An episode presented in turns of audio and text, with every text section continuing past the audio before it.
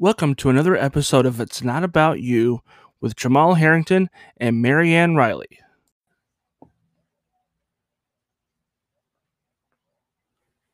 The suspense is killing me. another episode of the podcast, guys. This is fun. Yeah, we're we're live ish. Six, Number yeah. six. Six. That's right. We haven't been canceled yet. well, seeing how we're the producers, you know, Right, it, it's it's kind of hard to cancel ourselves. right. Oh, a lot of a lot of people cancel themselves these days. Yeah. Well, I mean, I, I, I, I am kind of one of the, uh, one of the, the uh, featured people on this platform, and I got an email like a few days ago saying that they're they're going to be scaling back on this site. On so- vocal. we on get vocal so we may end up switching over to using facebook and or zoom but uh and we also have we also have you know twitch and, and youtube as well so if we have to we can do it that way yeah, you know, I mean, this is just out. Easier not- without having to install anything extra well, and and the thing is, is we have to keep in mind that our technical guru, technical guru does all the work.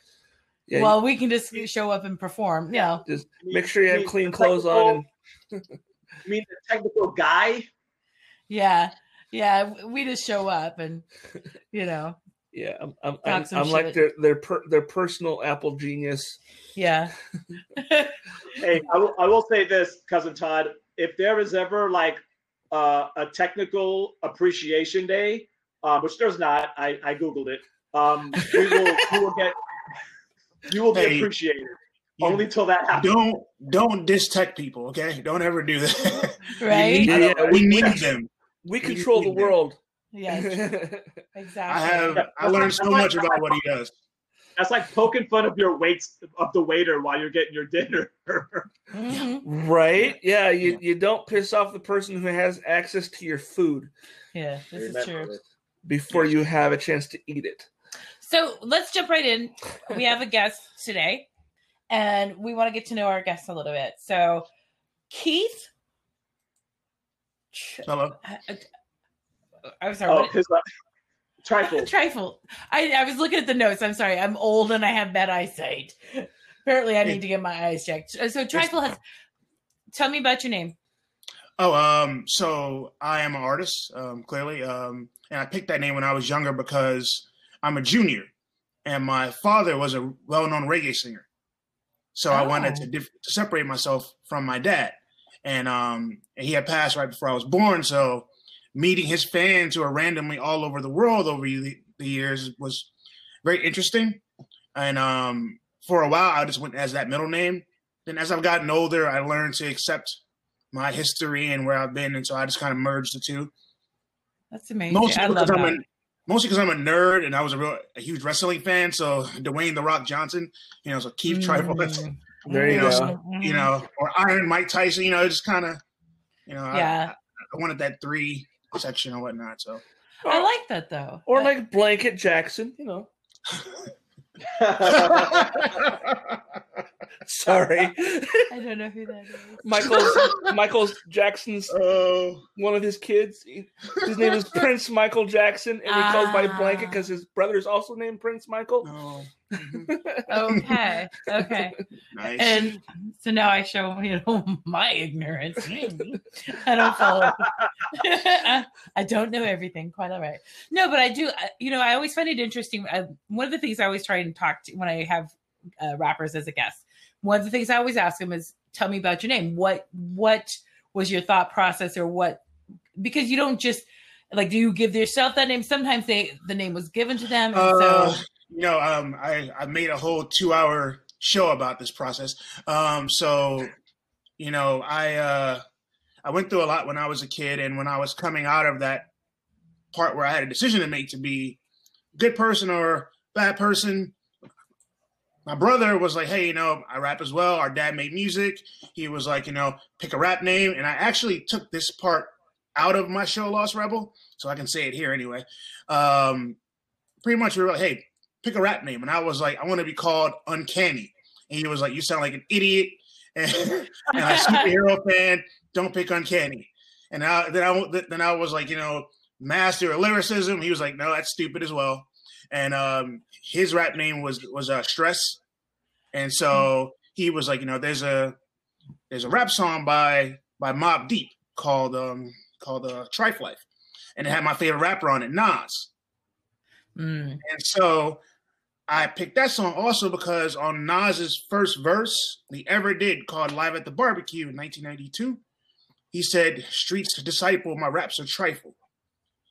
And so, me being a kid from Queens, New York, in 1994, when my whole world had been um, destroyed, um, Nas' album came out that time, Illmatic, and it just resonated with me. It was like, hey, there's a guy from where I'm from who is talking about horrible things, but he's not he's not um, making it look cool like rap makes it look cool now. Right. Right. Uh, and um, I was like, he's from Queens. He's clearly not in that element anymore. I could do that too. And his first single was "Whose World Is This? The World Is Yours." So that really resonated with me as a kid. I like that. I like Yeah. how that you know that there's a lot of I don't think a lot of people realize how much thought process and just in picking a name. And truly as a, as an artist, your name is everything. That's your brand. That's and Yeah. for it to have something it can't just be something that's a oh it sounded cool or I saw it one day. It has Yeah. to be something that you when you look in the mirror and you're looking at yourself before you jump on that stage, you're like, okay, bitch, this is who I am, you know, and you can really pull that even when you're having a hard time and you're not feeling like performing. Yeah. For me, it, it was more of a it's a reminder of that I could have went the other way, Mhm. you know. And it, it's like you know, um, you know, it means little faith or little amount. That word, and so at the time, that's what I had. I had little faith. I didn't have Mhm. much of of amount of anything or whatnot, and so at the time, I was really struggling, and I so decided to go one way, but I didn't want to forget the decision that I made. That's that's awesome. I love that. Love that. Cool. So you, you said you said you're a, a nerd or a geek. So I'm I'm I'm definitely the, the geek in this crowd. I think. Although Jamal is is is is, Well, a, pretty uh, much a he's, he's a big nerd. I know that. yeah yeah. I don't know. I- Here, And I I, I'm I a keep very saying closet nerd. she's a closeted nerd. She needs she needs to you know let her geek flag fly. I fly. do, you know, it's because I don't, I don't like wear my geekiness out there, but I really am a nerd and She a should, geek. though. I do, I, you know, and She's actually the one that introduced me to Star Trek Yes. and Monty Python. yes, So yes, and Red Dwarf for that matter. yes, I think. all of So- that. Oh yeah, she introduced me to Red Dwarf too. Actually, um, Red Dwarf. I mean, the stuff that she exposed me to, I, I like. I'm like, wait, I have white friends. Why didn't they point this out to me? Right? You know, too, you know. So I'm just Right? like, like Red Dwarf. When people like somebody was telling me about Red Dwarf, and they were just like, "Oh, you probably never heard this show." I was like, "Excuse me." Like I have white friends. Like, why would you not think that I wouldn't know it? Because they were talking about how they were gonna like bring it back as like a movie, Mhm. you know. So my friend was looking at his phone. He was like, "Oh man, they're gonna bring Red Dwarf back," and I was like, I was like, and I shrugged, and he was like, "Oh yeah, I'm sorry." I like as if, oh, I should remember who I'm talking to, and I'm like, no, give me more. Like, what else is what else is going on in the story? Not like, uh, what the fuck is Red What's, Dwarf? I'm what's like, no, that? I know what it is. Yeah. And I kind of felt I was I felt he didn't think that I would know what it is because I wasn't like, well, what is Red Dwarf? I was just like, and go on, tell tell the Yes. story. What did what are you reading? What are the what are the Well, updates? Well, And time I- out. I have a question. So, and pretty much, I like stopped my nerddom really, really hardcore at about 22 because I couldn't take in any more pop culture.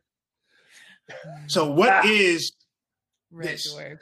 Red Dwarf is a British sci-fi sitcom. okay? All right, okay, Came out in 1988 okay. and uh, it ran for like six solid, seven solid seasons, then kind of like Petered out. petered out, and then like ten years later, they came back with a three-part like mini series, and Okay. then because of the popularity of that, they brought it back, and it's back on TV again. And you have to kind of understand that it's it does have a lot of British humor, but it still has like it's it's so wrong. It's so funny. I, I have a question. Is- Is it is it like Father Ted humor or like Mr. Bean humor or a little bit of everything. Yeah. Okay. Okay. It's a little bit of everything. I, you, it pokes fun at Star Trek. It It, pokes fun at at- Star yeah, Wars. it It, pokes fun at everything. yeah, and it Yeah. goes into some crazy different things Um, like One of the best characters in the show, though, cat, is Cat.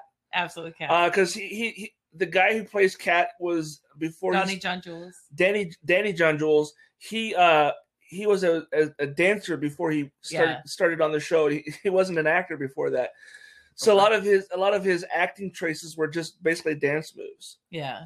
and which were hilarious because he's like, there's this in, in like this first three or four episodes, they haven't discovered Cat yet. They don't know who. I think it's probably the first episode, and he's walking around the ship going with a little little aerosol can going, "This is mine, this is mine, this is mine." Marking his and he goes and he, and he circles the spot on the floor. Like, I don't want that part. You can have that. They came, Uh, you have to, okay for cat the character cat was you kind of have to like the what the whole plot was on on red dwarf was it was they were a mining ship they were going out on a job that they were going to be out for like five years right. on this job. And the one character who is a, a complete and total bum is uh Lister, and he he snuck on board f- this Frankenstein, which was his cat, Yeah. this pregnant cat that he found. And they weren't allowed to have a, this life form on the ship, and because Okay. he wouldn't, he wouldn't tell them where the cat was, where it was hidden. They put him in suspended animation for the rest of the sh- of the voyage, and they were going to take him out when they got back. Unfortunately, there was a catastrophe that killed everybody on board, and so it was radioactive, and they couldn't wake bring him out of suspended animation for what was it like hundred years? There was Or like- three, mi- three million years. three yeah. million, so- like three million years. So the ship was flying around space for three million years, and then they brought him out, and the the ship's computer is trying to tell him that everybody on board had died, and he found little there was like little piles of powder all over the place, and he was dipping his finger in it, licking it, and as he was, and the the computer is like they're dead. Dave, they're all dead. And he goes, and he starts naming off all these shipmates. He goes, they're Yes, dead. Dave. They're all dead, Dave. Everybody's dead, Dave. And so when he goes, he goes, and what is all these pow-? And he goes, that's their ashes. And he starts spitting was He's like, why didn't you tell me I was eating half the crew? He's like, well, you didn't ask. yeah. And so, Yeah. so fast forward to Cat was the he had evolved that that that life form had evolved from those kittens Frankenstein to human Humanoid cats. humanoid cats. Yeah. And so they had cat characteristics, only they look like humans. And so when the character cat, he's walking around, everything he does is very cat. Like he he is like the sharpest dresser. He he changes clothes probably like yeah, six he, times he, a he looks like he looks like um like if Liberace and and, and, Prince. James Brown had a baby. oh yeah, yeah. You know, very flashy, and Yeah. uh and uh he's and he's he'll be walking along and say Grace, and he has a out of nowhere he has a he has Iron. an iron. He's like he's ironing his his suit while The he's wearing it. steam and stuff to get all the wrinkles Or out. When he walks past the mirror, he goes, "Guys, I need your help." and he can't stop looking at himself in the mirror. How am I looking? I'm looking good. How Yeah. am I looking now? I'm still looking. if you've good. never seen the show um you can find it on on uh it's a channel on on on amazon called britbox all Okay, BritBox, 12 okay. seasons britbox has it it's Well- all 12 seasons I I like the I like that a lot because as a writer, for me, like because I'm even writing a fantasy novel right now, and I draw. It's that like there's a certain line that I've always gotten to it being really creative, but I've always had friends who like just like blew past that line. I'm just like, I'm just Mhm. like, okay, who's gonna like? It, it's like uh, as a rapper, like I love like I love Nas. I like Wu Tang a lot.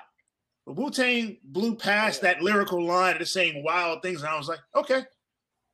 I don't, It's a, it's almost like you you have these other artists that push you past where you thought you could go because when they show you a different route that you you're like oh, Oh, yeah. shit I Oh, never no, thought about no, going no. that direction I, I go really, really far out, but they go farther with past edge of reason. and so, but I love watching my friends who do that. I'm like, all right, yeah, you went there. right Like, like, how, how was that trip? How, did you come back in one piece? I, I actually love that a lot. Actually, yeah it's a really good, really good idea. yeah yeah we see that in comedy also So Yeah. okay, so I have to ask everybody because I I got distracted. There was a fly in the room. I just got distracted. Oh So god. Oh Yeah. god. yeah, right. It made me just think. Okay, Oh who watched who watched the vice presidential debates? I didn't, but I saw I saw all the funny clips that followed it. I watched part of it. I I I watched- stopped. I watched enough. Did I? I I, watched- watched part of it. How much? I watched Jamal, did you whole watch all of thing. it?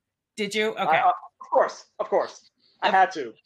He's a Um, good journalist. He's a good journalist. this is this is the most important presidential debate you will ever come ac- uh presidential election you will ever come across.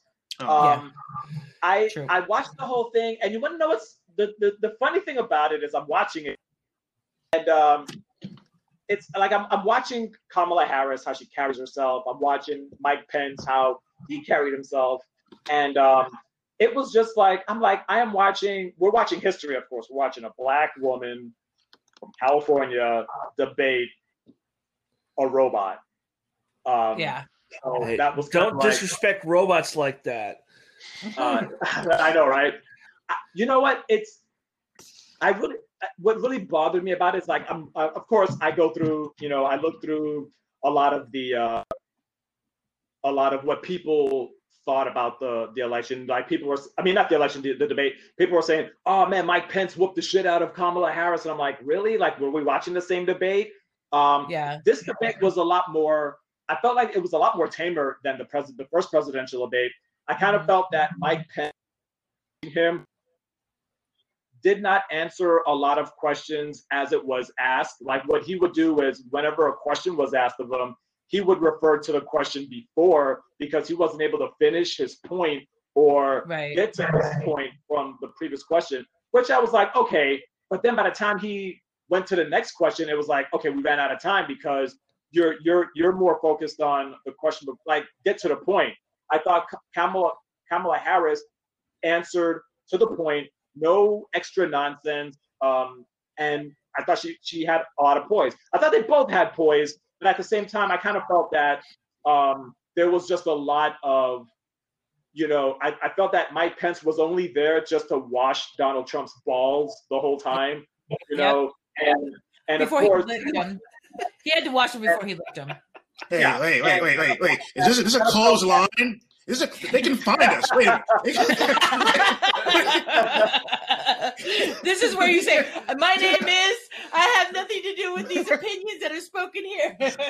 um, and, and the thing is, it's like you know, Kamala Harris, ha, you know, they they have a plan. Like she was like, well, this is the plan that, uh, these are the plans and these are the ideas that we have. Now, I kind of felt like with Donald Trump in the first presidential election, there wasn't too much of that. Uh, There was some of it, but there wasn't a lot of it. But she's saying, here's what we're gonna do, and here's what they're gonna do.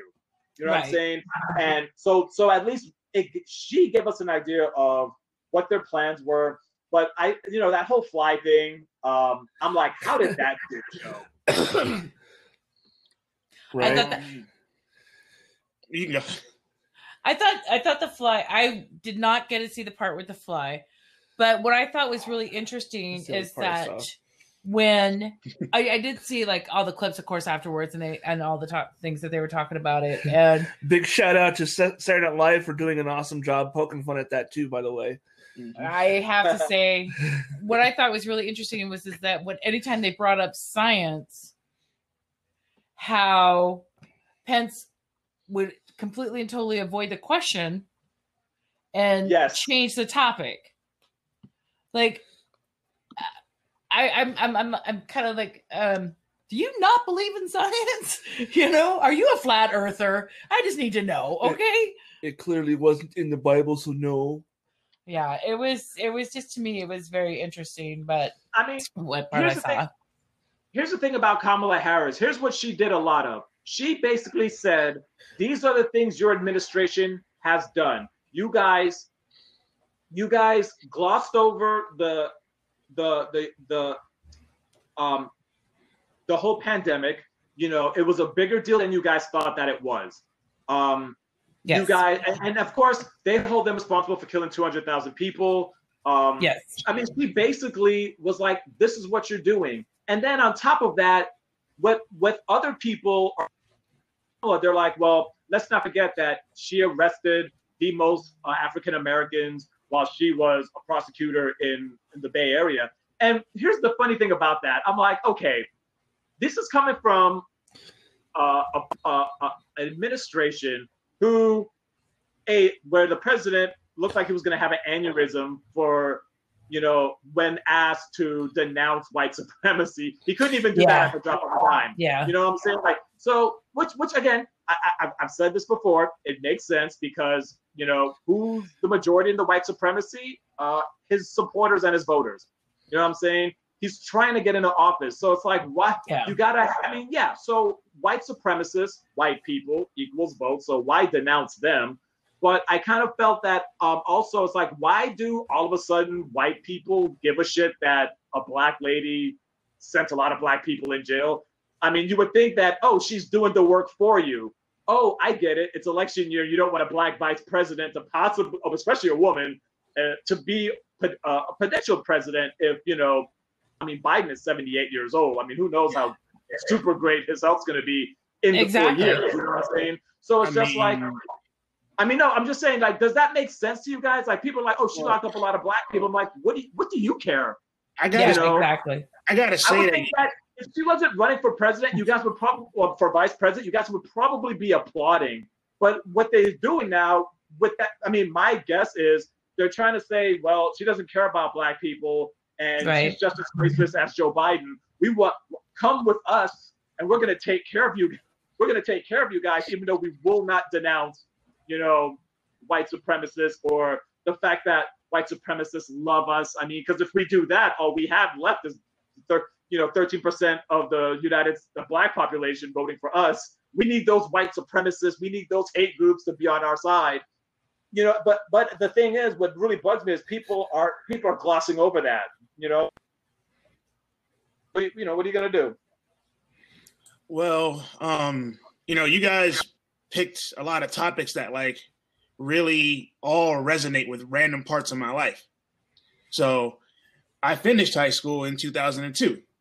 At that point, somehow I'd gone from New York to finishing in California when a, when Mm. my when Harris was prosecuting a lot of black people in California. So I remember her being a very, very um, aggressive person, as we see, and working really, really hard. But the way I viewed that debate was it was like watching the two kids in class who both hate each other, but they're the two kids who are like are trying so hard to be the best, the smartest one, having to have a debate. And you're just like, give them both something, make it stop type of situation or whatnot. Hmm Yeah. sadly right now we can't. And so for me it's easy to say what i can see about those two but i kind of flip it and i try to look at who are the people pres- receiving this what are they getting out of each person and i think what we haven't realized is that identity is the biggest money maker in the world and the way i see politics right now i see politics right now like it's become yankees fans versus red sox fans it's it's it's a hundred years war, never gonna end. There'll be some days where we're like, all right, whatever. But the moment one of us wins, play the other one song to to rib them. It's like it's just it's just never going to end. And everyone's like, no, my team, no, my team. It's like, well, I had a I had an experience in high school where my teacher in government didn't tell us we were gonna become a senate. He had us take this random survey or whatnot, answer random questions. The whole class skewered liberal. But to my horror at 17, I was on the more conservative end. I was, I was on that side of the class. I'm like, wait, wait, wait, wait a minute. How did this happen? But we were all leaning liberal. But I learned in that moment that most people are all really in the center. Unless you're like Voldemort or just an evil person, most of us are right in the middle, you know? right. Oh, kitty. Oh, should have brought the pup down. no, and I, yeah. I, I agree with that. I think, you know, for me, I'm not, I've never labeled myself as a Democrat or a Republican. I'm not. I am very much less government, leave me the fuck alone, and just let us live our lives and do the right thing. Right? I don't. I think that we have way too much government involvement in our lives, and we need to have way less government involvement. Um, and even like here in Washington State, so how that really impacted us on in ways that a lot of people don't realize is that we used to be where you could only buy alcohol, hard alcohol, at a liquor store, a state-ran liquor store. Yep. You Oh wow. yeah, so it was only open Monday through Friday till 5 p.m. Or then I, I think they got as late as like 7 p.m. Um, Right. Saturdays until like noon. And then then it got to the point where they were open till like five on Saturdays. And then very few select stores were open for very limited hours on Sundays. And that was the way it had always been. And here up until about like 10, 12 years ago, where it got voted and the state was very angry at, at us you know for wanting how dare you want this to, to be privatized? It should be you know a public business. It should be held by the state. But because they had to terminate all those state employees that again state employees are going to vote for the state mm-hmm. right? And th- they ended up punishing us so how they did that was our taxes they they jacked up the taxes on alcohol if you go and buy like um, a fifth of of black velvet in Florida or Nevada, something like that, it's 18 bucks. In Washington state it's $35 because of all the taxes. Yeah. Okay? Wow. This and this is and how to make that how do you make those connections? Well, because the state wants the government wants more government employees. They want more government you know because if you are dependent on the government you're going to have to try and vote for the government and the ones that are going to protect your jobs. So for me i am not uh, like i said i've always been leave me the, the hell alone. Let me just live my life right but government feels like they have to be involved in every aspect of our lives even looking at some of the different laws that we have like like sodomy laws you know that in some states you can you could get arrested you can get fined for if you have anal sex okay Wh- what the fuck business is that of, of the government what does the government care what we're doing in our own Ew. bedrooms? Shitty sex. Ew. Okay. Why? I mean, I, I, I, I can't imagine like a victim just going to the like dialing nine one one and just being like, uh, "Police, I'd like to report sodomy." You know, like Well, you how do you report that? He said, uh, "Oops." You know the thing, uh, yeah, yeah. Like you haven't accidentally put it in the wrong hole before. Like, what do you mean? Like, Guilty. when, when, Oh, when she popped up and started No, screaming, no, what the no, fuck no. are you, where do you think you're putting that? You know, why? Why would you do that? You know, Uh, you know. Sometimes, sometimes like you'll put it in the wrong area and they're just like, "Oh wow," and you and you don't even know it, you know, until it's too late. You know, like what until your balls deep? like you don't notice. like this doesn't feel vaginal for some reason. I don't know what's going on here. Like it doesn't feel right. Is that corn? I'm like, why? Uh, why does it, why does it feel like I'm giving you a colonoscopy right now? I've been told that's not it before, and like, oh, like, I've, I've been told like, like like never never like did that, but it's like always been like, hey, oh, hey, oh, not Yes, there. I've said that. I've said, hey, hey, oh, yeah, I've been, I've been told, and I've and I always been, oh, my bad, sorry. Yeah. Yeah. no, Well, sometimes uh, be like, I'm, that's- sorry, I'm not I'm not prepared for that yet. You know, like I didn't eat enough celery or anything. right, right. Or, There's you know, a I didn't put enough fiber in my diet. Like here's the thing, man, and oh sorry, radio audience. Um, you gotta be prepared for anal though. Like seriously. You got, that's something that's like you gotta you gotta make sure that everything is, you know, again, it's like Clean. a colonoscopy. You know, you gotta make sure all that stuff is out of your system, you know, like Yeah. you know, Well, for that. You know? Right. the, And you know what? New York Comedy Club uh, had a show called Paid or Pain for a while, and it was hosted by a comic and porn star Lisa Ann. And so when I was working there, marking there a lot, and I and you know, I I met her. I hung on the back with her, and like she was, and she would answer questions with, with the audience a lot, and she was talking about how she felt about butt stuff. And for her, it was always it needs to be whiskey. She needs whiskey and a lot of prep work, and she even gave me her book. I have a book somewhere. I don't know. I didn't finish. it. I read a few. I read a few pages, and I was like, "All right, this is." But I did read about how there was a huge preparation period Yeah. for that purpose.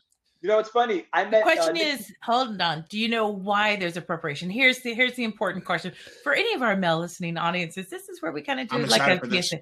Why do you have to have preparation? Uh, Oh, to well- make sure you don't tear nothing. Yeah, yeah. I mean, I imagine that would be the reason.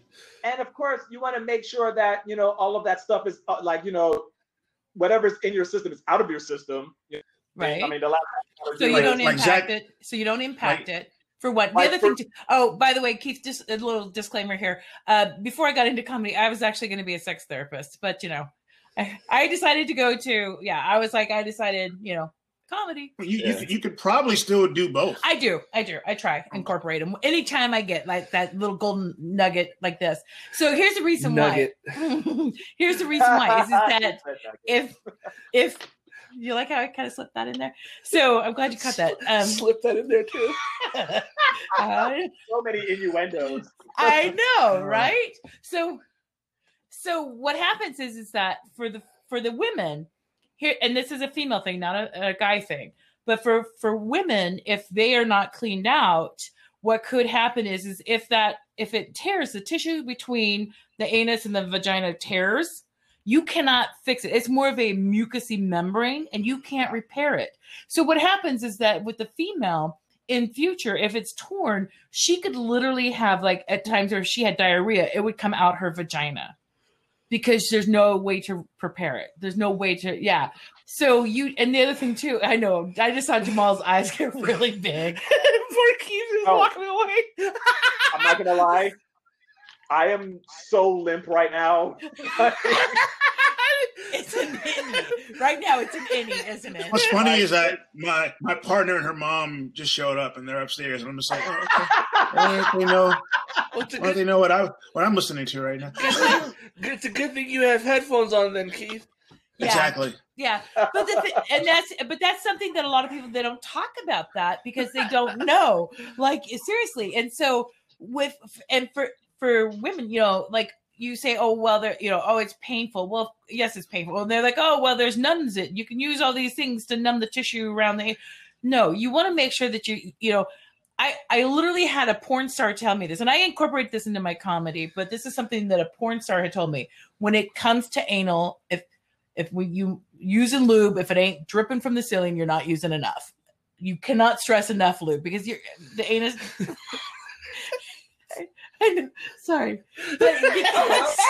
I know, sorry, but, No, I- but for anybody who, if this was ever something you wanted to try, you need to make sure that there's there's a, a bunch of lubricant because the anus doesn't create any natural lubes. Like the vagina creates its own Right. lube, right? So you have to have, use lots, and you want to use one that's more of a um, a silicone base and something that will maintain that moisture and doesn't dry out easily. Right. And I do want to say for those people who are listening on their normal podcast app, you should definitely go check out the video of this on the Facebook page because the, the the the reason why I'm laughing as hard as I am is because the looks on Keith and Jamal's face Are priceless. are fucking priceless. priceless. Keith You actually know- took his headphones off and was like, You know, they're not paying me to be here. I really No. fucking need to be here. Hey, all My- I gotta say. my grandmother gave me my Oh, grandmother gave me one rule in life. Oh, sorry. Go ahead. Keith. Oh no, go ahead, Keith. Keith. My grandmother gave me one rule in life. You know, learn something new every day. Okay. This is you know, and this is I Great guess this is this is I- it for today. I was gonna say this could not be any more of a teachable moment. um, because uh, you know, But these I- are things you do need to know. Yeah, like um, but here's another thing. Speaking of like anal tearage, like one thing that I that comes to mind is like if there's like anal tearage that that doesn't like heal or anything like that. I mean, if you're doing number two, you know, like there's solid waste is rubbing up against it, and it probably gets absorbed Yeah. um into your body, and that's Yes. like you know, that, I'm sure that can cause health complications. Yes, yes. Uh, it, it could it could absolutely cause a, an infection, and that would be something that you know you could get easily missed because why you don't have a you know like you're not gonna like huh that unless it's bleeding, but this you know yeah it could get a lot of I guess complications. I mean, yeah, you're, you're sitting there and your doctor's like, um, have you had any anal sex in the last six months? And then you're just like, well, what does that have to do with anything? well, um, you probably have no asshole left. That's probably why you're Yeah. sick. Um, Yeah. whatever memory you had, uh, muscle. have. Oh God. Uh, You now have a vag hole, vag vag vag hole instead of an asshole and a and a vag. Well, and the thing is, though, is, is it would create a lot of for women if the, if that fecal matter gets into the vagina, it creates that's one of the things that like yeast infections because it throws off the bacteria in your body. So I mean, it, it could be there's a lot of complications. That's why you don't ever go ass to vagina. I mean, because you're taking that that fecal matter in there. I mean, and guys, they're all like, "Yeah, this is awesome. Yeah, she let me put it in her pooper," you know. But they can walk away and not have to worry about like all of a sudden, you know. Yeah, now I just want to go watch Zack and Miri make a porno again. That's all I want to watch. yeah, yeah. every Kevin Smith movie ever made now. I mean, like, And, and yet it also give me like remembering you never go ass to mouth. yeah, exactly. Yeah. Yeah, yeah, yeah. Some people That's- do. Ooh, that's not something. I something. mean, to unless into there's unless unless there's extra money in your contract, then yeah, you you totally do that. Um, you know, but- yeah, you know, yeah, but you're not taking her home to meet mom. You, I'm just saying, like, Although you might. I, then I- you're not gonna, you're not gonna say, "Hey, mom, I love her" because she went ass to mouth. I will You're say like, this "Oh." Son, what and did then you the do? two people, and then the mom and the girlfriend high fives each other. Ah, there you I- go, I- sweetheart. I That's how do you have one them. thing to say about that. What she just said is that um, there was a time when I was on the dating apps in the city, and uh, you know I had matched with this lady, and it happened twice. And I won't say her name or whatever her name or whatnot. Ah, darn it. And no, no, hold on, no, she, she is the sister. Eventually, I found out of Ah. a porn of a porn star okay. who I had seen. And then as I'm going through, as I'm going through the photos and the thing on her Instagram because it's it's linked, I'm like, huh, there's a guy in a lot of her photos. And I started realizing, like in my head, eventually I'm just like, oh shit, like I I recognize the guy,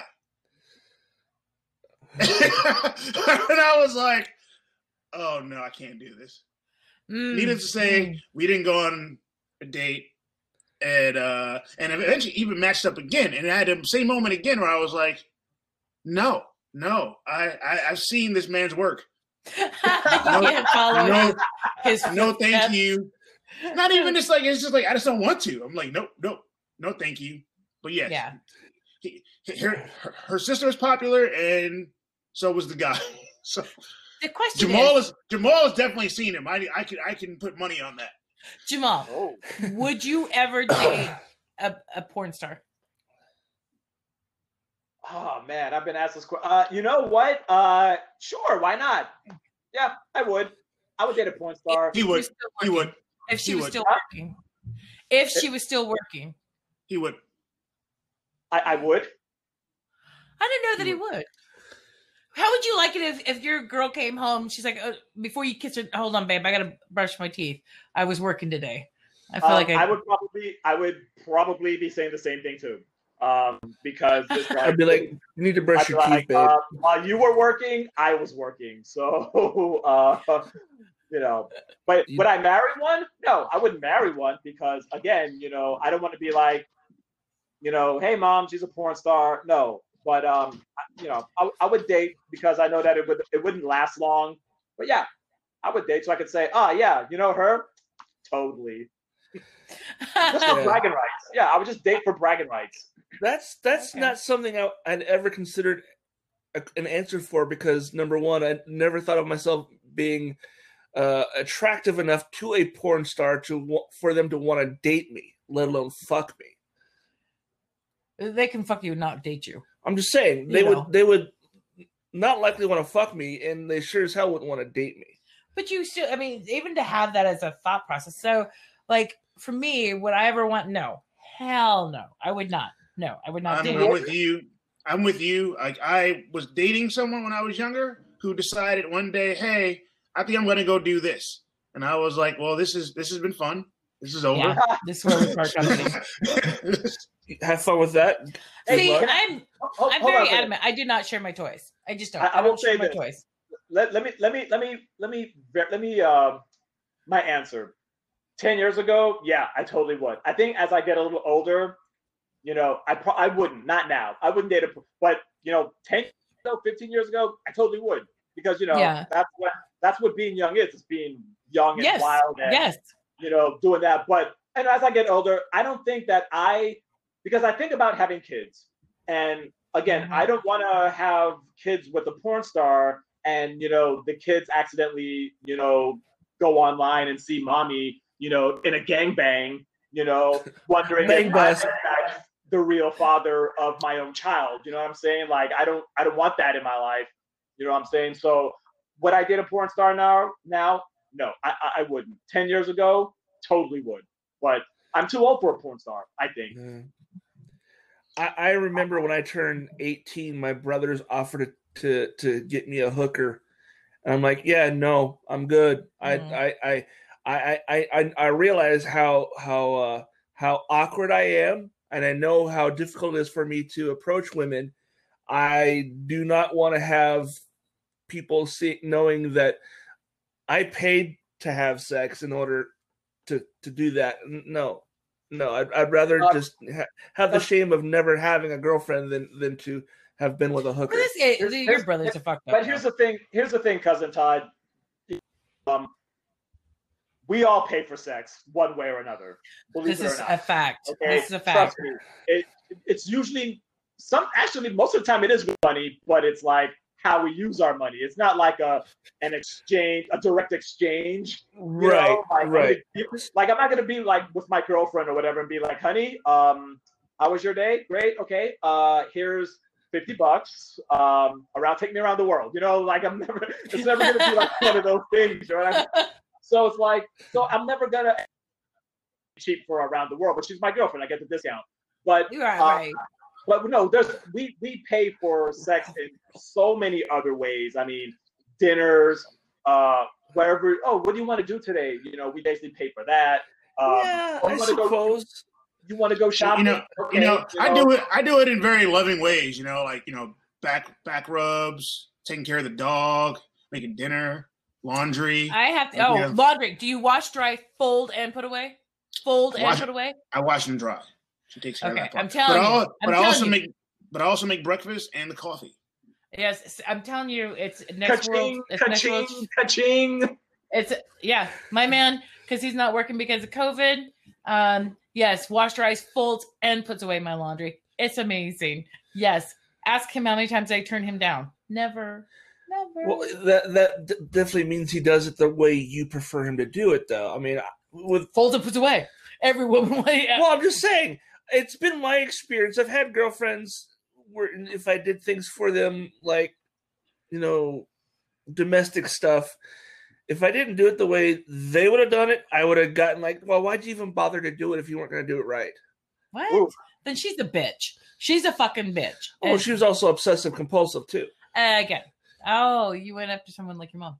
Oh, You know- turns out Got it. turns Yeah. out me me mowing the lawn is like a real big deal too.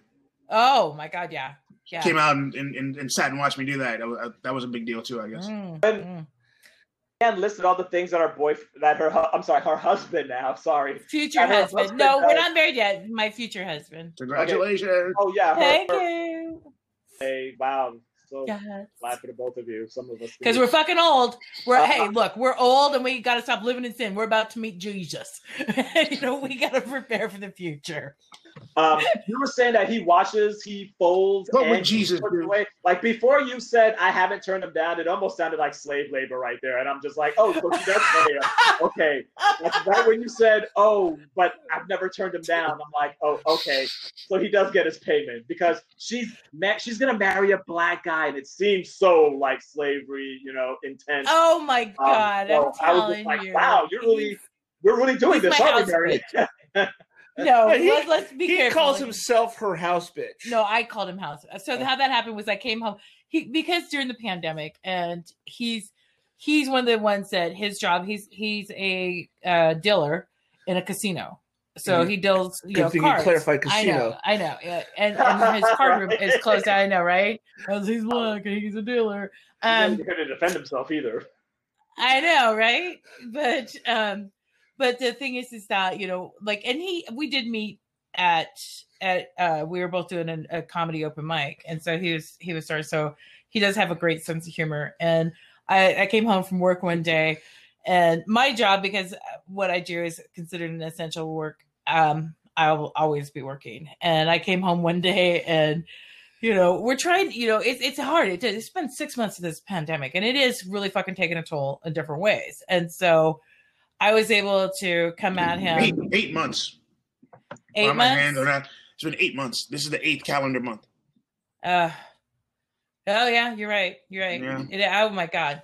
But so this is something that he um I came home from work one day and just so that I could just mess with him, I, I was like, I came in and I I looked around and I was like, look, I expect after I come home from working a full hard day's worth of work and you're sitting at home, I said, there best be a hot meal sitting on this table waiting for me when I get home. Do you understand me, house bitch? And he looked at me and he goes, Oh, I have a title. so, so that's I mean that's that's why I, I say you know he has such a really good responses and You Yeah, know I mean, what? when If I'm was making- dating a, if I was dating a porn star, that shit would never happen. you, you what that they you would be at home and they'd be You wouldn't working? talk to me like that. well uh, cl- clearly as he says uh, it would take more than a court order to get rid of him because I have skills. But um That's that's what he says it'd take more than a court order. She's got me she's got skills. But um and it i mean it is so one of those things that we're able to to joke with each other and um be able to really deal with this fucked up world that we're living in right now. I'm sorry. I'm i'm so it's very difficult for me. I'm, I'm having i'm lucky. I'm very fortunate. I'm very blessed that i never did miss a single day because of covid. I was either if something covid related happened i would i could work from home. But um i quite honestly i i couldn't have i couldn't have survived as long not working. I, I would be going absolutely batshit crazy. Um, so it's that's like me and my partner pretty much have the same literally the same dynamic as you. And um we uh she is a uh, career guide talking to people all day helping them get jobs. Like listen Yeah. her get people jobs all day and she does. It works. But it definitely takes a toll on her for Yeah. me. For me i essentially dove headfirst into my music. Like you know like i didn't just make a new project. I learned how to make beats. I learned how to engineer my own Yeah. music and made my own. Hence why I was like, you know, the tech guy needs to have his credit, you know. So right not working for eight months definitely sucks when you're someone who likes to be active. yeah You know, Yeah, and and that's just it though. Is just that so as as, as entertainers in the face of entertainment, I was just reading something about it today about the millions of entertainers and the people who get their paycheck from the entertainment industry that are not working and everything that's that's happened. The face of entertainment has changed. We don't know what it's going to look like when we come out on the other side. We don't know. I mean, like there's Zoom meetings and stuff like that, the Zoom shows, but they're not the same because there's you can't ever do anything uh, that will replace the energy that Vacuuming. I can't. Oh my gosh. So, um, production value.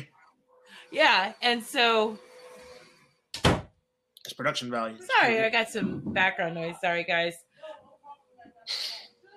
But like seriously, um, it's just there's this whole thing of like the entertainment world and how it's gonna look is completely and totally different. I don't know what's gonna happen, when we'll be able to get back to live shows and even face to face or having strangers again. And how much of that are we gonna when we do go back to that kind of a situation? How much of that is we're gonna have like associated PTSD of having people stand next to us, like strangers and Are we guessing the future here? Because I love this game. Yeah, I uh-huh. mean, how do you? Eh, well, I mean, what do you? How do you see? How do you feel that it's gonna? I think it's going to the other be some mixture of the way it was, the way it is now, mixed with Ready Player One. I think some tech companies are going to come out of nowhere and make some some crazy VR thing. Like there's a huge gap right now because human beings are always going to want entertainment, and someone's gonna Right. make it. Someone's gonna create something that we're all gonna. It's gonna be like the virtual reality version of Facebook. Everyone has it, and it's just something's gonna capitalize on all of this. Um, right. I and think- that human action interaction. Um, well, we just got word that here in New York, uh, that Broadway shows are going to be canceled till about May. So that is, uh, I mean, Maybe September. I'm sorry. My partner's mother works Oh, on Broadway, Yeah. so So, maybe so September. that that's going to be like, you know, and and the thing is, for me, I don't even think Um, even if the like I know some theaters was going to open around this time and they're extending it. They're extending their closures now. Uh, to I think I think some of them till sometime next year. I don't know the exact uh, months or whatever. But to be honest with you, I think for me, like he said, it's going to be a mixture of the past, now, and the future because there's going to be some people who are. I mean, me, I'm probably going to still wear masks if because and because my my theory is this, and again, um, I don't think the coronavirus is going to be 100% eradicated. I really don't. no. I think what's going to end up happening is some states are going to keep an eye on the percentage rate of those that are infected and are in the hospitals, and according to their percentage rate per capita, uh, uh, based on their population, they're going to slowly but surely reopen or or um, kind of be more laxing in some of their guidelines. You know, like here, restaurants are open, but at 25% capacity, which means that by January they'll end up closing because there's a lot of closings going on. A lot of my favorite restaurants are closing. Um, Well, you know, there's a there's, there's a thought with that though, and they always say this every time when fortunes are being lost, fortunes are being made. So there's going to be people who are going to be innovative right now and make fortunes. Regular people are going to come up with ideas. This is the first time that our country has been made to be innovative since the Great Depression or World War right. we America stopped being innovative a long time ago. We we we're, we're still we've been living off of things that were essentially created for like World War II, like just like the the apex versions of all of them. Like social media is just malls. Right. Got it? And know? the, and you they do have that there's that saying that necessity is the mother of invention because we as humans we crave we need to have entertainment. We need to have more than just a television but we need to have music. Music en- enriches our our it colors our world. So mm-hmm. does comedy. Comedy we so desperately need comedy. Right now more than ever we need something to laugh about. You know to be able to have somebody that you can share those laughters with. So you can't ever take that completely away from from humans. And as we as the people who are artists that that do that we we need to be able to perform as much as we need to be able to breathe it's a Mhm. part of it's not something we do it's a part of who we are it is a part of us Right. you know whether we get on stage or not there's something we have to be able to perform so there's those people who have you have to be able to find that outlet a, a different way that you can reach your your audience and to reach a different audience. And i think you're right. I think that there it's it is ripe for somebody to come in with an inner it, like it could be something simple.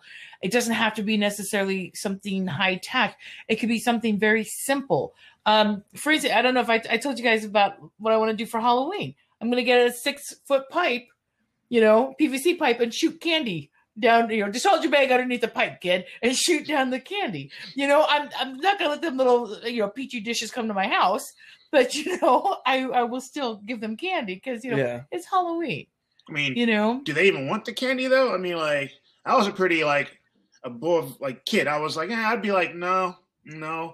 I was I'm like, look, my car all my comics told me about This shit- this shit right now. We are living in yeah literally every like this is this is like some fucked up version of the apocalypse that none of them predicted. They never said that it was going to be like, oh, it'll be Armageddon, but really more of civilization being destroyed. You're all still alive. No robots came, no aliens.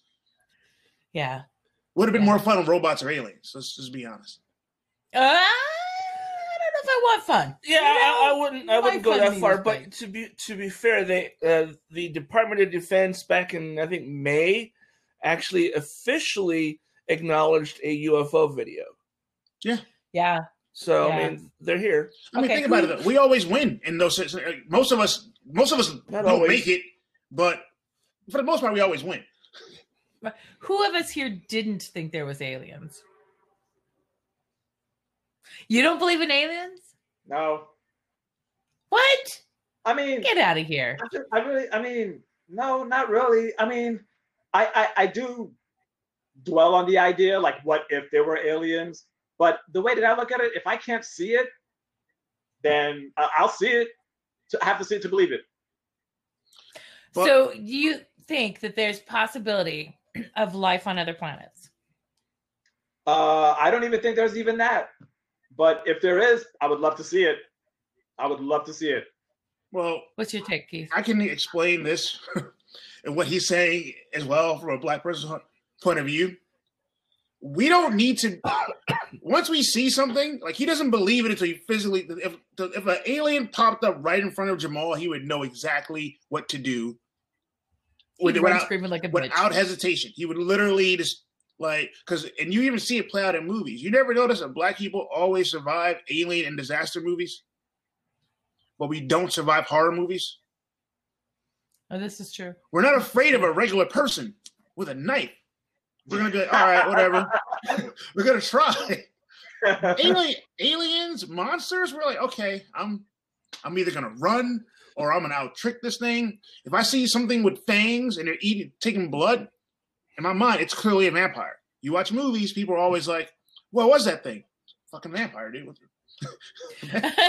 Well, so I, I think I think it was in one of Eddie Murphy's first albums. He does this bit about like white people in horror movies and how they're like they hear a voice, "Get out." We should really rent this place. And he goes, a black, a black, a black couple like, get out. Too bad we can't stay, baby. yeah, right. it's true. That and, and no, there's a lot of truth in that too. I mean, like um, what was it they always say? I, I had a friend tell me one time that uh, the problem with you white people is you always want to find out what's going on. You're always like, huh, Yeah. what's happening over there? And black people are like, we're done, and they're running. I'm like, I'm so white. you know, this I I I acknowledge my whiteness because I'm like, There's huh. there's something dripping on the wall on the other side of that room. Let's go Unless there's investigate. cameras. If there's news cameras, we go right towards. We're like, hey, what's going on?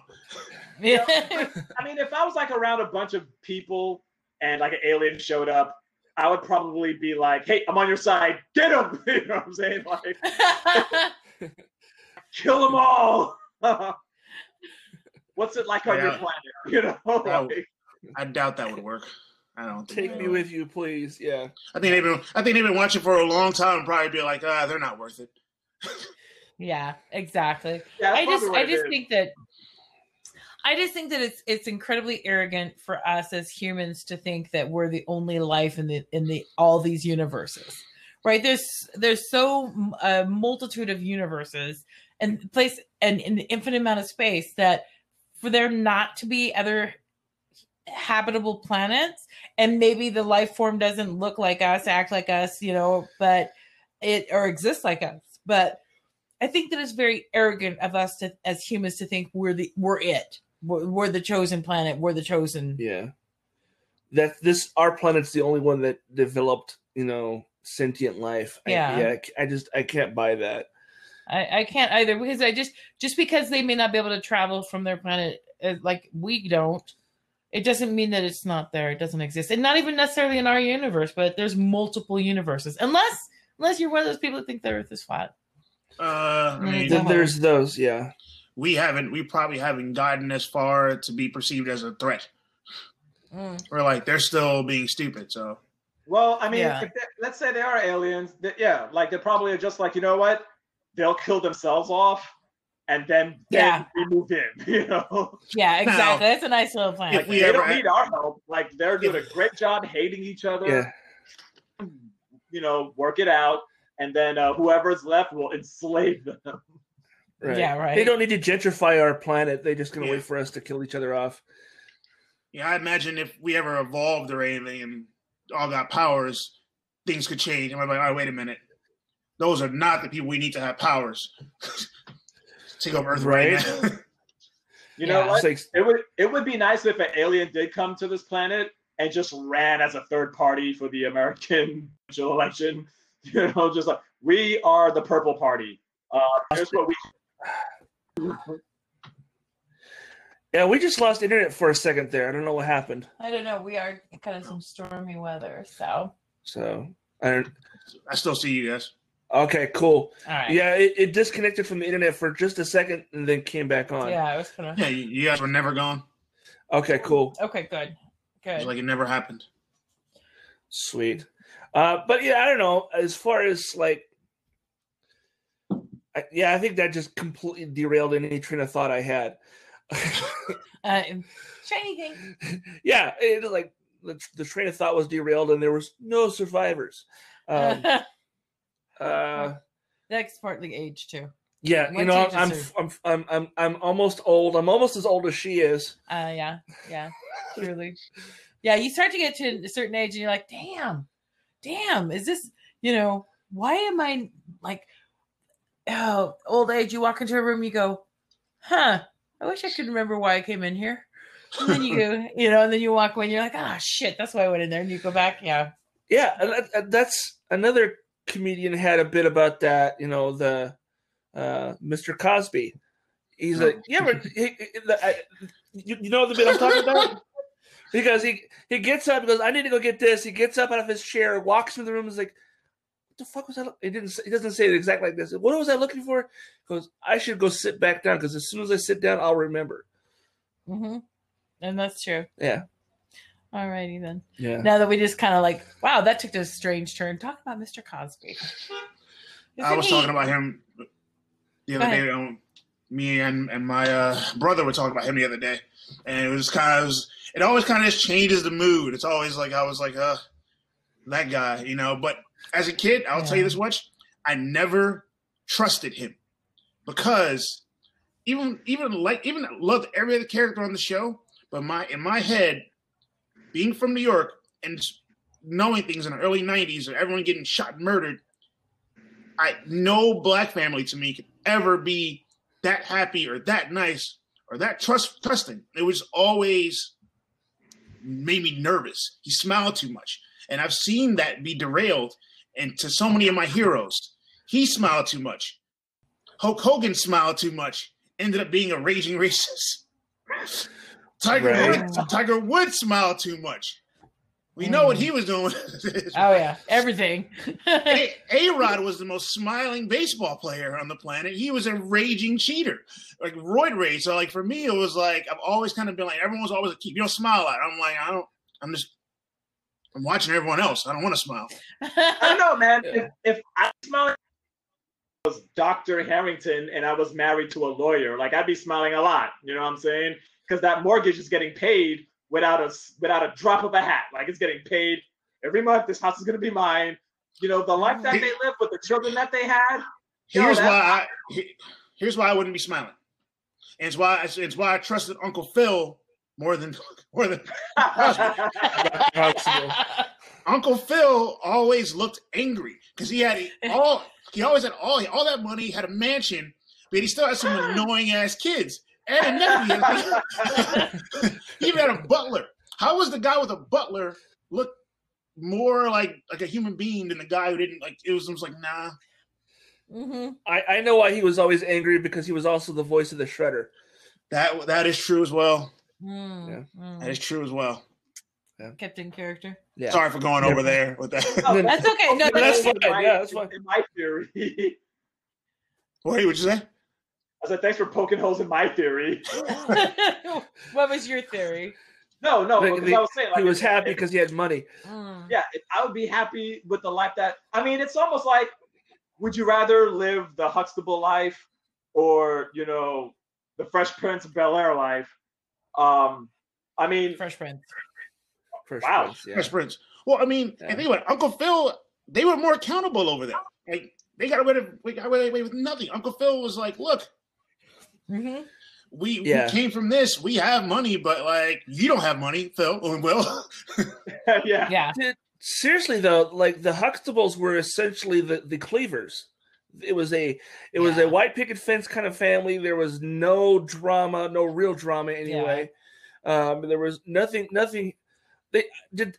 I remember watching the show, but I do not remember them ever t- touching on topics like drug addiction and you know Serious, real life. shit. premarital Fresh Prince know, did. sex and pre- pregnancy. Yeah, yeah, the Fresh Prince totally did. In They- fact, they even talked about deadbeat dads. and Yeah, that was deadbeat probably my favorite episode. yep, Getting like um arrested. I think Will yep. got Will, I think Will got shot. Yeah, Will took a bullet Yeah. for Carlton. yeah.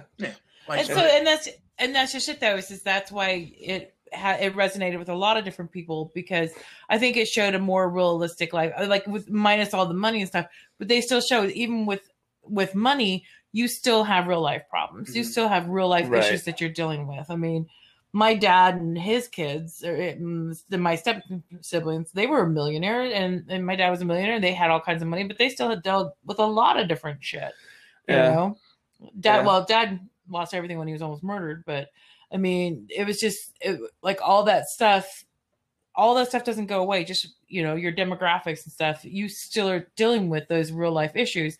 And it's nice for people who are watching that especially latchkey kids. Like when you're watching fresh prince most of those kids were latchkey kids.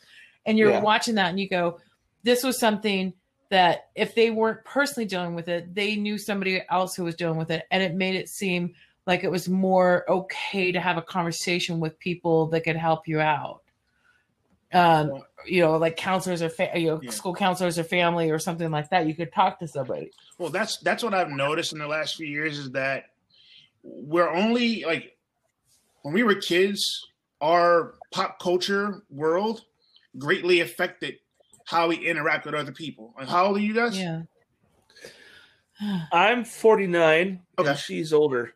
yeah All right. So you have to go to.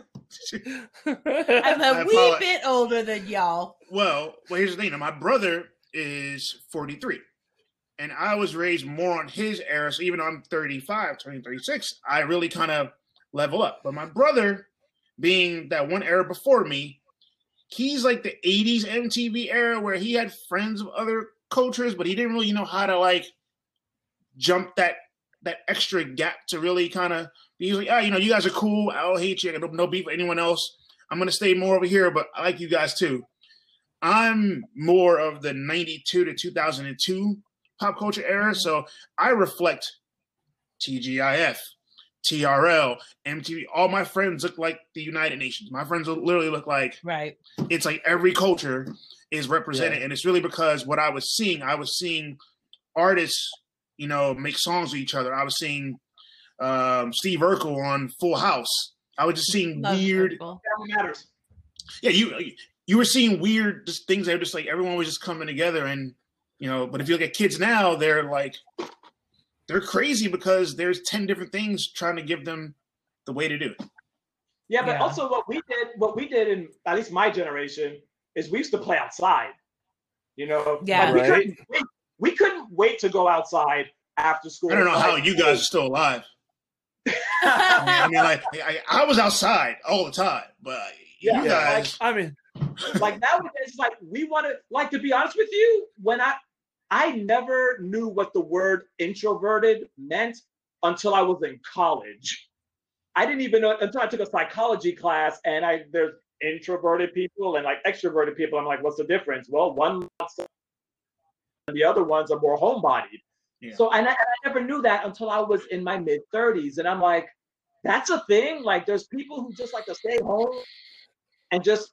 I mean, again, Netflix wasn't a thing back in my day. You had to go to Blockbuster Yeah. and just rent five videos and watch it the entire weekend or whatever. But yeah you know, like we used to play marbles and used to play baseball and basketball and do all of that.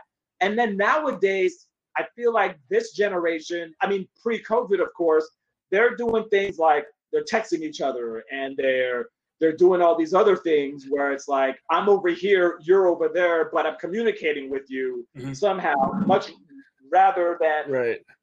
face to face. You know what I'm saying? Like we're not we're not we're not. Do, I don't see kids outside. I mean, I see kids in the playground. You know, whatever. But it's not like not the way we used to do it. You know, like we- We, could not stand being inside for a long period of time. Hated it. Uh, I remember when it two came. No, when um when they remade it, and the first scene with Georgie. I was in the movie theaters, and there I- I could hear people gasp when they saw Georgie go outside by himself. That's People were funny. like, "Oh my god!" And I was like, in my head, I'm like, "That's what, what the fuck, y'all? It's, it's, it's the '80s. Kids go outside by themselves." Yeah. But like people, I saw people get visibly like, "Who let their kid go outside by themselves like that?" It's it's, '80s. Yeah, yeah. Oh, Right. and y- you know, I mean, the thing for me, like, I even had even more of a bizarre upbringing because I grew up 40 miles from the nearest town, no running water, indoor plumbing, electricity. My nearest neighbor was two miles.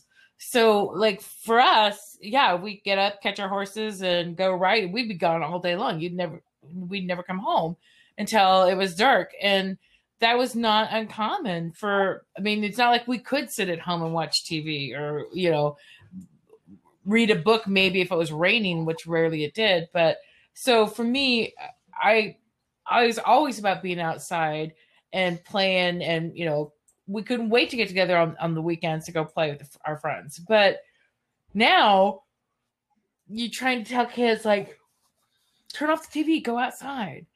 Oh there's nothing to do out there. Yeah there's a lot of things. Have an imagination. Right. I, Well, I mean- I, I was gonna say, I, I remember as a kid, um, like riding my bike everywhere. Yeah. And like not just not just around the cul-de-sac or in on that block that I lived on, but we me and my friends would get on our bikes and we would ride miles yeah away. And then we'd have to be back before dark. Always. That was the thing. Yeah. Be back before dark. And I've heard people say like you you better be in the yard when the when the streetlights come on. Mhm. Yeah. I That never was- had that- I That never had that. It was it was if it's getting dark, come home. yeah So yeah, Um, I could use that to segue one of your topics. I really want to speak on it. yes When I when I think of when I think of like bikes and just riding outside and being outside and feeling like you're trying to find a dead body every every day when you're just trying to just be a weird, weird kid snooping around, I think of Jump by Van. I, I think of Spielberg. I think of Jump by Van Halen. Right. yeah Like that's like I I, just I think of like this sense and just being outside and just with your friends and just like not really knowing that you could have died like a hundred times over until you get older. Like oh wow, we were doing some stupid shit.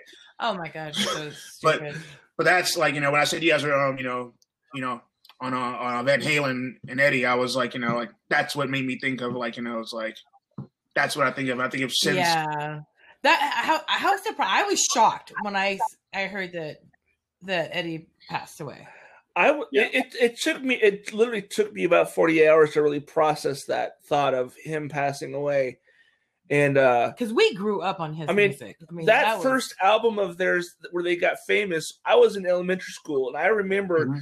I remember one of my friends bringing a a uh, like a tape player or a little radio, and they were playing Van Halen on it. Mhm. And I remember seeing the music videos, thinking, "Wow, this group is awesome." Um, and I also remember thinking that the singer of that, that group is really weird and needs to stop putting his dick in the fucking camera. But uh, but uh, Um, but yeah, no, I was, yeah, no, I've, I've, I've, I've, I don't know if I would necessarily call myself a fan of Van Halen, but I definitely really like their music, and I never turned it off if it came on. yeah, So oh, I mean, I was born in 1984, there you go. so that you know, you know, having that be- be an album, and it was like it was a just a great album, and then ultimately too, I think, um sadly, I wasn't really. I feel like I've been shocked since I think January 16th. I've been like since Kobe Bryant passed away. For Oh, me, it's yeah. been it's been one thing after another since. It's been like what? So I think Yeah. that was just another another long in the long line of just like Right. just like people are just like just dropping, you know. yeah. I, I was actually talking to someone yesterday ab- about Van Halen, and how I, I was like, you know what, I, I hope they they um, I kind of I kind of hope that they don't uh, dissolve the band. I hope that his son transitions from being the, the current bass player to the current lead guitarist, assuming Wolfgang can play like his dad, Yeah. and Yeah. just bring and bring and, and bring Mark Anthony back as as the bass player, because the rest of the band is still there. They Yeah. just need to have a good guitar player, and uh, and if nothing else, they could always hire some some some kid who was just obsessed with how Eddie played. And Yeah, then go the hired journey route. somebody- Go the Yeah. journey route. Exactly. Find somebody on YouTube who has been doing like karaoke tracks and shit. yeah. So that guy, that guy was from Manila too, by the way. right and the thing is the thing is though is is that with um with it it's not like they couldn't keep touring and and still performing i mean we're looking at how many of these different bands that who- who is the other one there's they're going out on tour it was crazy i mean i was like holy Um, shit aren't they dead i mean but no they're like uh uh, uh tyler perry uh Oh, um, yeah Aerosmith. Aerosmith. Yeah. And I'm like, holy hell, like they're he's older than our dads. Right? And like he's older Joe than Perry. our dads. Yeah. And- ACDC, just, ACDC just came out with an album. yeah. I know. ACDC, holy shit. Yeah, and I thought I thought ACDC basically kind of decided to s- step away from it because the lead singer was essentially going deaf from having to listen to loud music all the time. I don't know. I mean, look, Maybe- look. I, I listen to Spotify a lot, and then I see Spotify's top fifty, and then I the other day I thought I was like bugging out, and I was like, "Did Dreams just come on?" I'm like, "Why the hell is Dreams by Fleetwood Mac in the top 50? But Oh yeah, some- that one's they it were went, still it, it went viral on TikTok and now Dream on, on TikTok. I say TikTok, TikTok, and someone and now Dreams is like the top one of the top songs in the country. Wow. in the world. Right. Like Dreams in the top fifty right now. Wow, that's amazing. I love that song by the way. Well, that's because Oh. TikTok has made it into something else, and it's Right. it's great. But it's like you never know. Well, the other thing is like um last year the uh, the the biopic for Queen came out, and that like brought them back into the spotlight again. Yeah. And uh not many people know this. I actually because I was curious as to how they did a lot of the vocals in the movie because Freddie's been dead for th- almost 30 Mhm. years. Uh the the guy they hired Roger Taylor and and and um oh what's his name? Brian May both uh, decided to create an official tribute band to, to Queen, so they don't have to Mhm. tour all the time. Mhm. They can be doing their other things. I mean, Brian May is a doctor, by the way. I mean, who would have thought of that? But he's like a doctorate in like science or some shit. But uh, so the guy they they the first singer they got to to sing for the official tribute band, which is called Queen Experience, sounds exactly like Freddie, to the Hmm. point that they used him to do any a cappella singing in that movie. So anytime you heard him singing without a backing track, that was Marc Martel singing. Yeah, Wow. Oh. And it's crazy how much he's he even kind of looks like him a little bit. You, you if you look if you look him up on on YouTube and, and Facebook, Marc Martel, just Queen Experience is the name of the of the band that he fronted. A lot of his before he did he did that he was like a uh, a Christian rock singer, and it and the only reason why he said he he they decided always to, they always are. the, the only reason Mm-hmm. why he, he he went ahead for the the the audition for the Queen Experience is because people would come up to him after the, his show and say, you know, you sound a lot like Freddie Mercury. So just as as a whim, he he did an a cappella version of "Somebody to Love" and submitted that to like the the the uh, to the group, and he got hired. And he's I don't think he's the current singer for the Queen Experience, but he's the most famous of them anyway. Sorry, I went on a on a rant that's about okay. about Music. good music. again so. it's it's education you know and it, it- i think it, you know like you like keith was talking about uh when we were talking about eddie van halen and, right. and kind of being i was i was surprised but at the same time so eddie died of cancer Throat cancer, yeah. yeah and how many different how many different people did we lose this year chadwick boseman we lost all these different people to cancer Right. all right. Um. Oh, by the way, I uh I got I went to. It's actually something that you can do. I know Jamal, you've had cancer and you've dealt with that. Um, colon cancer. I because I have such a high risk in my family for cancer. There's there's a thing where you can go in and get your genetics tested to find out what different kinds of cancer you are more prone to. So I have my appointment in November and I'm gonna go get that. Um, I've already had like three cancer scares, and My father was from lung cancer. was it so? My mom was lung cancer. Yeah. Um, my and like with my family history, my dad's had cancer twice. My older brothers had cancer. My mom died of cancer. My mom's sister died of cancer. My dad's sister died of cancer. Yeah. It's very proud. and out of our 10 cousins in Ireland, well, my grandmother's 10 siblings, almost half of all their kids have died of cancer. Right. And, And- her her aunt is my mom. So yeah, my mom, mom. my mom passed away from breast cancer. Yeah. So that's also one of the topics that we had. Yeah. with breast Oh, cancer. then that's what we were going to talk about. So, you know, this is one of those things that it. This is October is is Breast Cancer Awareness Month. Um, Gotta have your pink ribbon. Yeah, and and not just your pink ribbon. There's, there's so much more. Like a little thing, men, you guys can get breast cancer too. By Yeah. the way, Yeah. yeah, you Yeah. can, The the drummer Yeah. from Kiss actually had breast cancer. Peter Criss. Mhm. and that's something that a lot of people they don't they associate breast cancer with women, and that's you know that that can get people into some kind of a you know Yeah. that's Yeah, I mean, yeah. There's a small percentage of men that could actually that could actually get it. Um, I mean, but I think the thing when it comes to something which Chadwick Boseman died, um, and and I've said this, you know, hundreds of times. Like, there's a lot of first of all, catching it early, um, screenings. It's important to get screened. yeah You know, uh, that way, you know, you can catch it early, and you and there's a lot of treatments for it when you do catch it early. You know, uh, because the you What are the warning signs to make you want to catch it or to, to like look into? Well, you know what? The, well, that's a good question. Family history depends on the cancer. It depends on the cancer.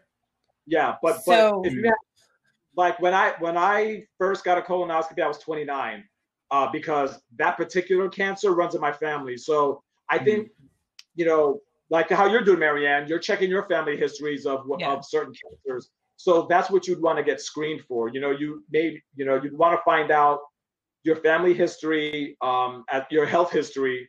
Uh, Yeah. Sometimes it's um, I mean, for me, I didn't even know I had it until I started feeling like discomfort in my abdomen, you know, and things weren't coming out right, you know. So also do and check to see what would be um like what are the symptoms. Colon cancer kind of sneaks up on you um, because there's, you you never know until you get checked. You know, breast cancer, you know, women they they check for a lump, You know, Mammograms, but even mammograms can miss things. Yeah.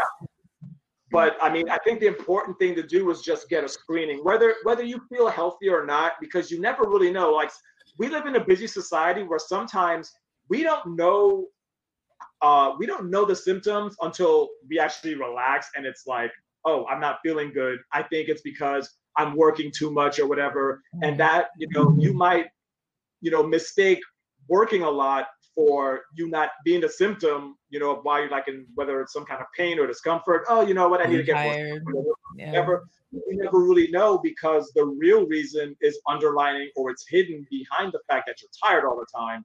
So um, it's always good to just get checked, whether you feel healthy or not, because again, knowing is half the battle.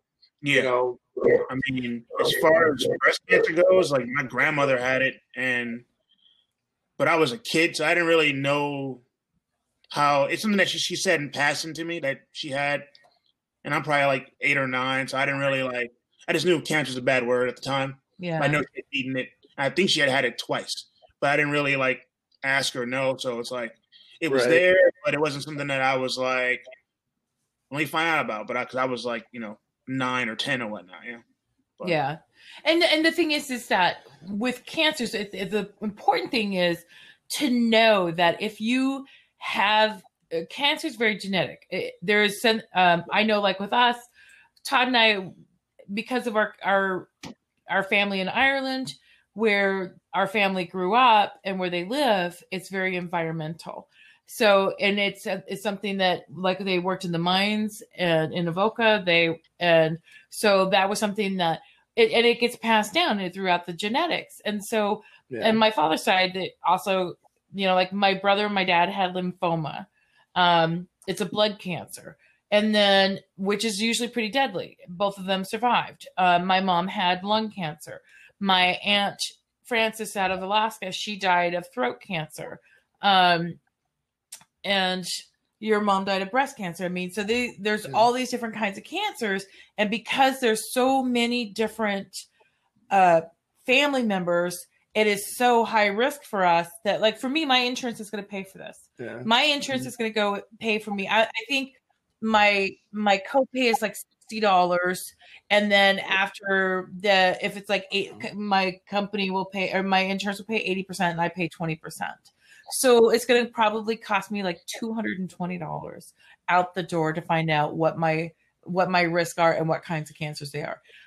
This is something a lot of people, um, and this is one of the reasons why women have a tendency to live longer than men, is because men get they don't want to go to the doctor. They're afraid to find out what's gonna that there could be something bad. And I'm one of those people like you need to tell me so I can fight this shit. I because I want to live.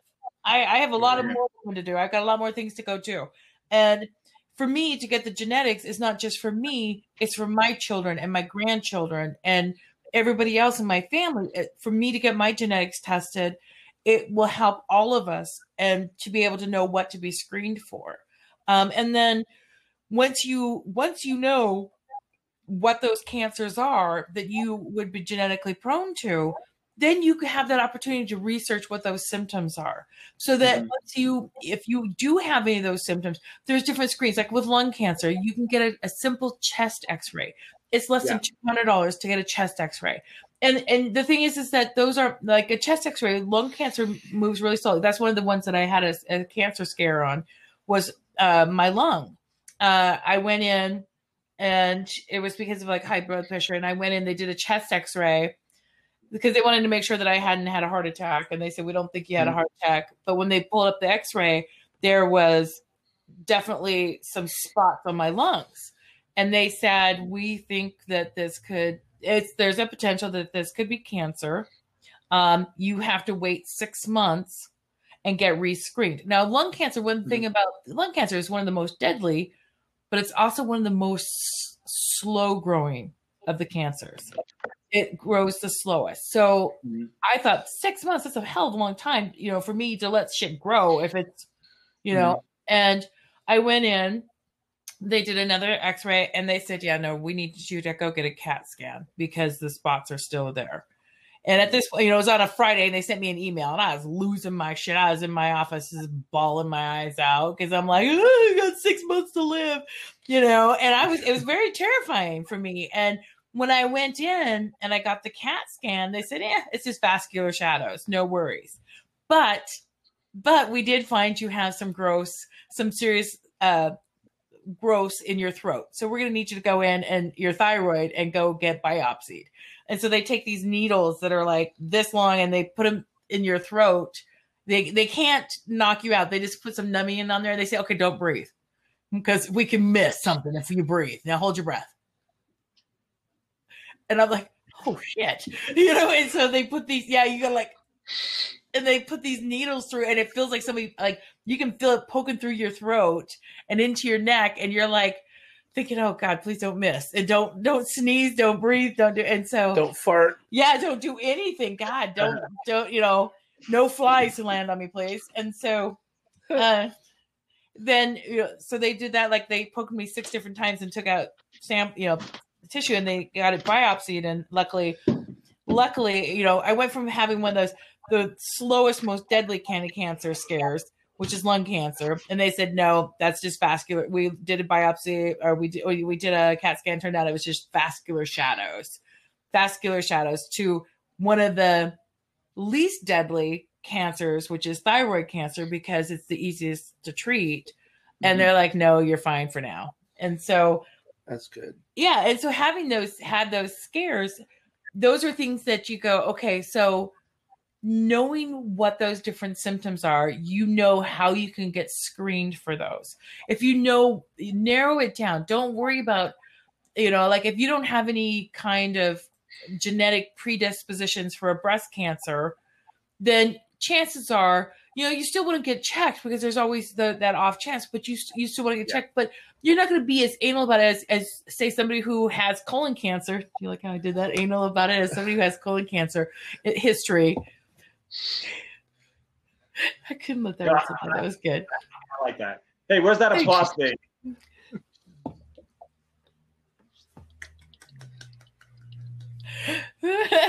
but you know, like having those colonoscopies are so important. And again, I've got I got one of those in my future too. They're gonna knock me out and they're gonna go potholing.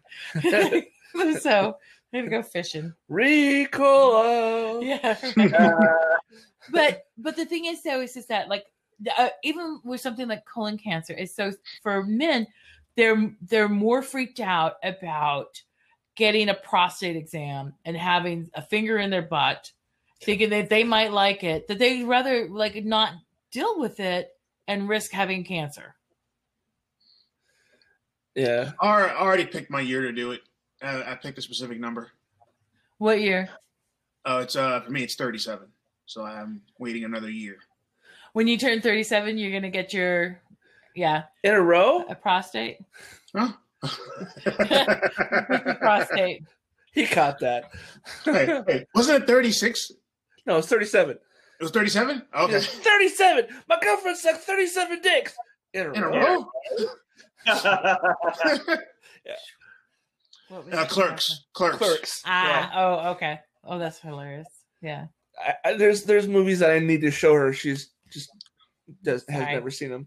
So that, but that, I mean, and that's something that you should, you know, prepare yourself for something like that Well, You know- for me, mentally. Okay, so here comes the dogs.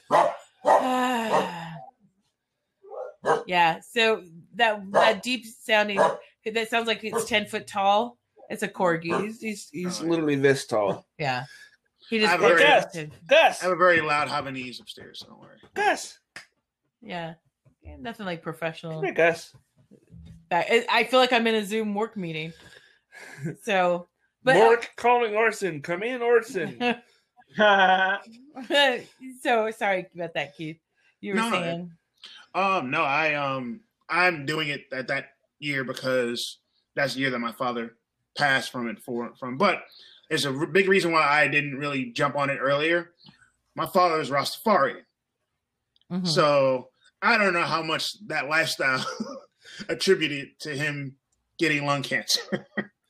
well, and and the thing is though is, is sometimes it can be environmental and sometimes it can be like um self-induced type things, like you know, um, but still having those screenings. Oh. Wouldn't you rather? Wouldn't and here's here's kind of my question is: Wouldn't you rather start screening early, and in in the hopes that if there was something you could catch it early, as opposed to just ignoring it and hoping it goes away and you don't have to deal with it Um, and then missing it? for, for me, it wasn't really an ignoring thing. Like I have two older brothers, so and I kind of looked at them, well, specifically, specifically my my full brother who is now 40, 43. Um, both of our parents passed at 37. Wow. Wow. So for for me, that was always a very much like okay, I would take a look at that time and whatnot. And so I kind of I was like, you know, it's kind of like type of thing where I was like, all right, I'm gonna. That's when I'm going to do it more. And I watched my older brother. He's he's annoying, annoyingly healthy. like, like he like I work out all the time. He does absolutely nothing. He looks younger than me. Like Mm. like Jamal seen my older brother. it's just, it's Yeah. pretty annoying how much. I'm like, all right, yeah. We were like, like, what is he? 45 turn? Like, no, actually, someone said my brother looked like he sucked the devil's dick once. That to me, and and that has to be why he's looks so young. And I was like, and I was like, I, I don't know, I, I don't, I don't know why, you know. But uh, you know, it's it's like I've always been like, hey, you know, at that moment in time, that's when I would do it. Really more from like a really more from like a personal like taking it back life sort of things. It's never been like for that. I'm I have all the jokes ready for that day. I'm I'm very I'm very excited for it. For your 37th, when you get your your Oh your- yeah, yeah, yeah, yeah, yeah. throw one Yeah. of your jokes on us. Oh, I'm just, I'm just gonna. It's it's it's really more of like when I when I'm doing something I don't want to be doing at all. I'm very much like, oh, this is it, right? This is like, it, I feel sorry for the friends who ever get me to go skydiving. I'm like, we're all dead, dead, dead. I just say the worst. I, I just say, said, Dave.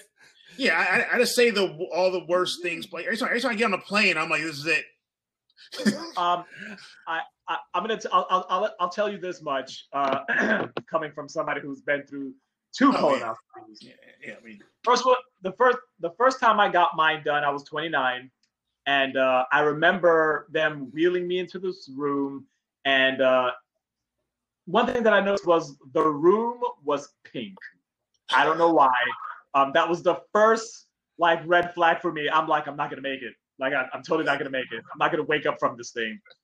And um, when they they, they they they put me in the bed, I was comfortable, and then the the doctor, the anesthesiologist, comes over to me, and she was like, um, "Is there a song that you would like to hear before we begin?" And I was like, "What?" Like, and, um, so like the the only thing that came to mind was um, "Smells Like Teen Spirit" by um, Nirvana, and uh, so I'm like, so they they push a button, song is playing, and I don't even remember getting to the chorus. I was knocked out. You know, uh, I wake up and it's like it's almost as if you you lose time, like like you're you're drunk, you know, like you like you you like you're blackout. You wake up and you're like in another room, and you're like your ass feels kind of funny, you know, and you're just like you kind of feel like you just came out of a frat party, but nobody drew a dick on your face, so you're thankful for that. But your ass was kind of greasy, and you're just like, uh, Oh. what, you know, what happened?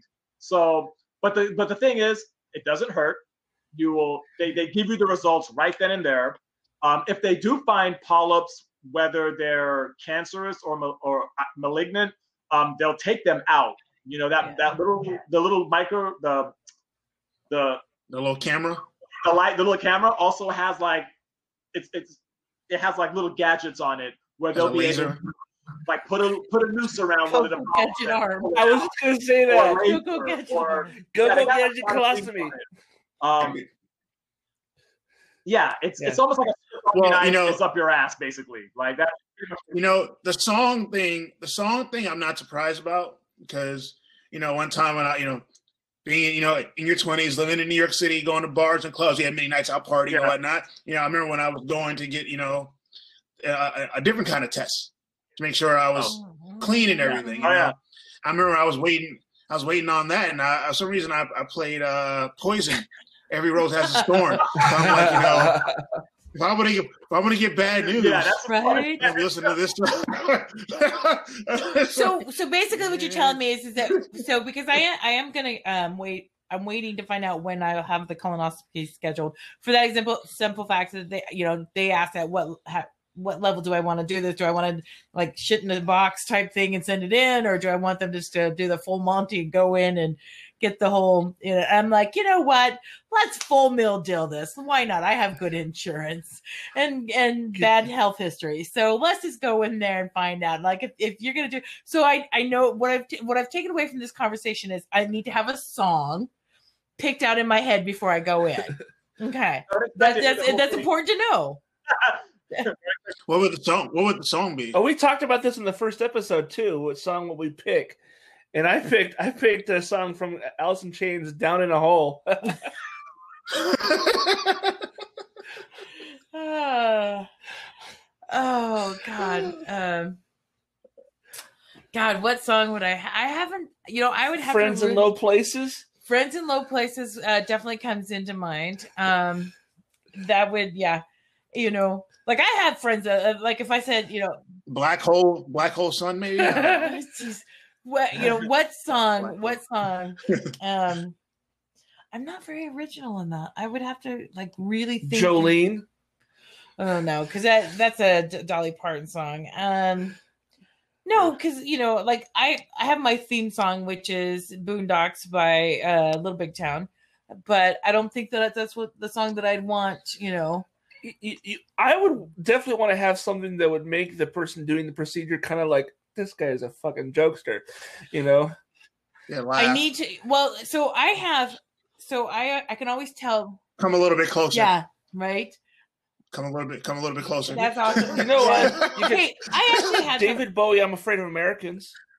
I had I once had a screening That's pretty I had good. a screening and they and it was very bizarre to me because afterwards the dude like they did this scope and I wasn't knocked out, but they had a camera and they went all the way up in there. And I can't even remember why. But um afterwards I went to go pop up and go get dressed and leave, and they're like, "Whoa, whoa, you you have to lay down and stay laid down for half an hour, and you can't move." And the dude who had like the nurse who he it was a dude, and afterwards he's like, "So, how you doing?"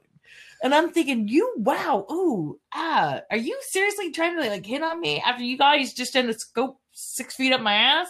And I thought, "Okay, okay, But- but this is how there it is." Here's the thing, though. He already knows your medical history, so he knows you're clean. So it's like, you know, like, Right? he's like, no, Right. like no condoms tonight, you know. So oh, it was so it was so gross.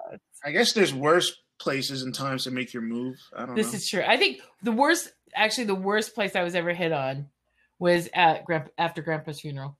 After my grandpa's funeral. At the funeral, someone hit hit on you. Yeah, your fucking cousin. Um, uh, my cousin. no, someone tried. was- Someone tried the Wedding Crashers move. yeah, they, he he was hitting on me after my grandpa's funeral, and I was like, Oh, is this one of the one of the boys' cousins? no, yeah. So what was Dw- Okay. uh, One of Dwayne's nephews. yeah, what's his name? Uh, Darren, Yes, yes, of course. yeah. And I was like, are you seriously hitting? I Darren. just got done Darren looks my like heart Darren- out. Darren looks like an, a D and D nerd too. By the way, I just got done crying my whole heart out, and my grandfather, we we just buried, put him to rest, and you're hitting on me. You are, anyways. yeah. Yeah. Oh, we got Oh, we got oh, we got twenty minutes left of this recording, so we might as Oh. well like start telling us about what you what you want to promote.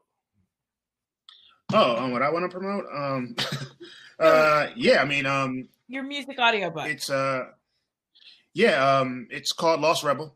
Um, it's out on Spotify, Apple Music. It's on um, I sell it on Bandcamp as well. Which Bandcamp for musicians is like. It's like it's like it's like our version of OnlyFans. We can make money there. oh, nice. Yeah, I know Bandcamp is. yeah, I know It's- what What's is. weird is that Bandcamp actually Bandcamp makes actually makes a lot of money, and it's like, and it's like a war because it's like, like I've made more on Bandcamp in three months than I have in streaming Wow. in like the last two or three years. Wow. And it's because, and it's because, and it's like you you see more of musicians who are like in their thirties and up, or like or real real artists have their music on Bandcamp. We can actually sell it. Nice. We can actually, hey, you know, this is the work that I made. We can actually get work, and it's like, and you um, can get it on CD or vinyl or digital download. yes, Oh, that Yeah. sounds cool. hmm and Yeah. yeah, Band- Bandcamp for for artists is amazing. It's just that we're in an era where, like, the new new artists, like kids, and when they're younger who are doing doing music, they really haven't had to pay any dues. You can make a song now on your damn phone and then put it on Spotify, and you're a professional Yeah. artist. That's that's the world we're in right now, and so you could tell one of them, hey, you know, you you can make you can make a lot of money actually by, by selling it physically. They're like, no, I'm gonna go for the streaming. Like my brother's stepson literally tells him, I don't want to sell my album. That's that, that's the old way of doing it. I want to stream it and make my one cent. My brother's like, you don't want to make fifteen dollars for your project. You just want to. Like, it's like literally they don't understand. It's it's a Yeah. difference. Yeah. Um, um, as far as the project overall, it's about my life from seven to seventeen. Um, you know, long story, real, real, real short. I'll try to make it. Um, I'm seven. I'm in New York City. Uh, life is going great, and then um, from what I know, my mom passes away, and then it sets off a chain reaction of me knowing my own history and having to leave New York and go to California with a godmother who was very abusive Oh shit. Mm. and dealing with um child abuse and whatnot, and then everyone trying to steal my father's inheritance money. Oh shit. All, all my inheritance, money, everyone trying, and my godmother actually succeeded with my older brother, Wow. and so it's about that whole story. And um, I had done, I did it live in New York City um as a one man musical for a while, and then um. It, I did it a few times and it was great. Everyone actually loved it, and people really resonated because I had friends go, I know your music from before, but seeing it in the show gave the music so much more life. And so for me, it was the first time that I got that response that I wanted from people listening. And I realized that people don't, people still like good music with a story. They just need to know why they're listening to you. Right. Right. So if you're a new fan listening to a new rapper be lyrical, it's like, all right, cool. But why am I listening to you rap like this when I can go listen to Nas or Eminem be lyrical? Right. So for me, I had to add more context to it. I had to have a monologue and a poem about my mother passing away right before the song about her passing away which ups the ups the stakes the emotion level everyone's attached. And right before that a monologue before i'm just talking about being a kid going to the park liking tv shows. I needed to pull you into my story and to to make it all make sense Um, the audiobook version is different from the live version because the monologues are just me talking in the in the live version. With this version, I was able to actually score it like I was making a movie, nice. and so hence why I use a lot of synths, and I was able to. At times, it feels like an old school horror movie because it, it's it's gritty like the way hip hop used to be when it was uncomfortable, but it's also it's a lot of heart. People who finished it love it and they're like, "Wow, this was." Don't even know how to rate this because you're talking. There are songs. There you you have poems. Um, I have a um an acapella where I'm directly talking about my godmother specifically. That one was a fan favorite in the live version. People like that one. Um, I have a um, song about going through um child abuse. Call uh, what do you call a home that's not a home? Mm, Um, and I have it, and I talk about the fact that when I was in California, I, I go from Jamaica, Queens to Oakland, California. So I've lived every type of the two of the worst neighborhoods you can be in the 90s. I Mm. navigated both of those. Being being a nerd who wanted to go watch Star Wars. Yeah. And and what's what's funny about that time is that the dealers in, in those times, they saw kids like me and they told me, hey, something's gonna happen. Go home. You're better than this place. So back in those days, those type of people knew the kids who were a little bit better than where they were. So I was given that luxury a little bit from those guys. And then at some point, from going to the worst school in California, high school, um, when I left my godmother's house, I ended up going to the suburbs of California, Newark, California. So my life felt like the Fresh Prince at one point. Living in big house, going to a huge school, and complete culture shock. Like I went from being jumped every day to passive aggressiveness. Oh, which I like yeah it, it, was it was wild and that was like literally from 10th grade to 11th grade and see- and it was like literally like and my partner went to like one of the most richest schools in new jersey like huge huge um class just like mine. I showed her my our um our photo of our whole class and she was like you guys have every culture represented here. It's like 50% caucasian 50% everyone else. And so like, and I guess I was like my type of person was like the ten percent that wasn't at her school, like the ten percent of what were, were me, uh, Asians, Samoans. We kept the dudes who were assholes in check, type of thing. And so yeah, like that experience kind of made me that last little cherry on top made me be the person closer to what you see now because I stuttered from seven to seventeen oh, shit. yeah, I started like profusely, but it was direct. It was correlated to my mom passing away. I guess. Wow. my brother told me when I was twenty. He was like, "Hey, you know, you never stuttered before your mom passed, or before our mom passed." And I was like, I had done it for so long that I was like, "What? What are you talking about? I didn't stutter before." that trauma induced. And yeah. so, yeah, but it was like, yeah. So that project is So you're you're talking about like so did you lose both of your parents to cancer? Oh no, my mom passed from um, what they would call a what they said at the time was a hemorrhage in her ovaries, Oh, which yeah. you know at the time I think both of my parents were uh, were victims of uh, the time in medicine, Yeah. the time Yeah. in like the time like you know like 80, 84 and then ninety two. I just think the timing, med like medical wasn't just Right. And and the thing is enough. though is just like with a hemorrhage for women and um it's very terrifying because you would think when today in modern medicine it would it we in America have higher rates uh, of all the civilized countries or all the the you know uh, top country. We have higher rates of death with women from after birth and for uh, after you know birth complications from like just female female organ problems in general and it's insane how much like and at that point in time there's uh, they if you don't catch it i mean shit, i remember after my daughter died and then i i a few months like a few months later i i hemorrhaged really bad and i had to go to the hospital and it was Mm. terrifying because I, they wouldn't let any of my fam they didn't let any of my family in and i had a nurse standing outside my my room like this curtain was closed and she's telling the doctors like oh my Mhm. god i've never seen so much blood before. And i'm like uh hello? Hello? Can Yeah. you get my husband and my my mom? Can i i'm thinking if i'm gonna yeah. die here i need to i need i at least should be able to have my family with me. But they were talking about doing emergency you know hysterectomy and stuff like that and thankfully we were able to get it under control but it's something it happens so fast and you can bleed out so quickly and it's just It- so insane For us, it was definitely a very abrupt yeah. thing. That that just kind of came out of nowhere and it just kind of like you know started a chain reaction of just like having to from playing from behind wow. essentially like you know. But you know it it makes you who you are. Yeah i mean that's such a young age. whatnot. such a young age to not be with your mom.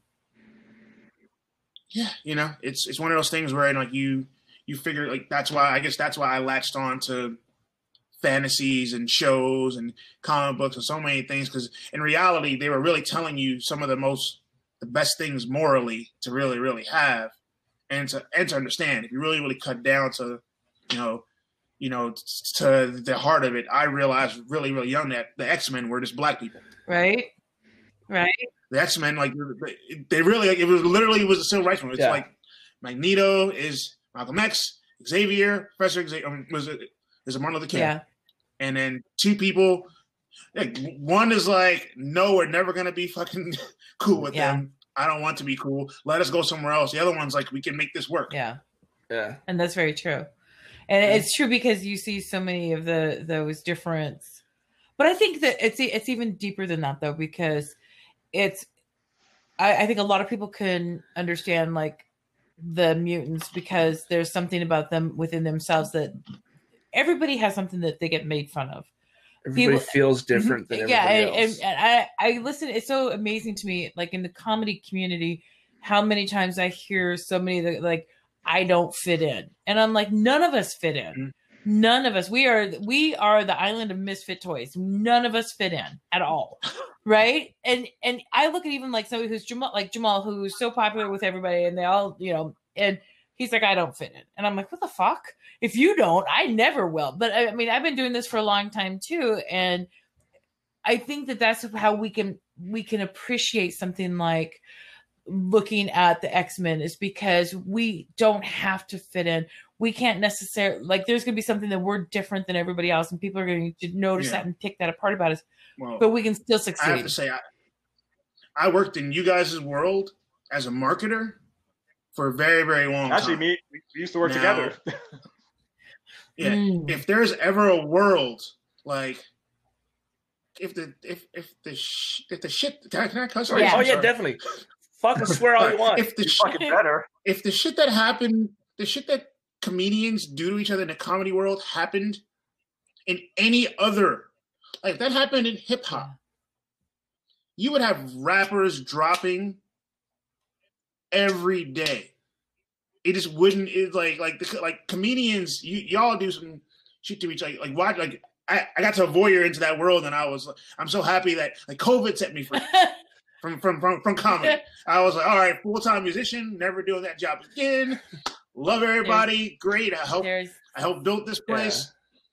comic You guys are a different breed of people and he's well, you know, it's just like like one thing that I've realized is that since it's funny that since the end of where my show ends at me turning 17 and coming back to New York was that I was really angry kid who fought a lot, and I think I doled myself to try to fit in into my my 19 years on to try to have friends and be more social. I doled who I was, you know, pretty much who I, who I was then, who I am now, because like now there's a lot more people, a lot of people that I dealt with that me and Jamal knew or know that if this version of me right now, I would not have lasted at that company around those people for as long as I did. Mhm. I would have verbally, you know, berated someone or physically assaulted them Right. or or left or left. I mean, like, and you know, I know you did. Jamal. Um, yes, you know, someone that we can't that I won't say his name, but you know, Jamal will tell me later. Not fair. Oh yeah. When this is it's when this is done, you can tell us. Yeah.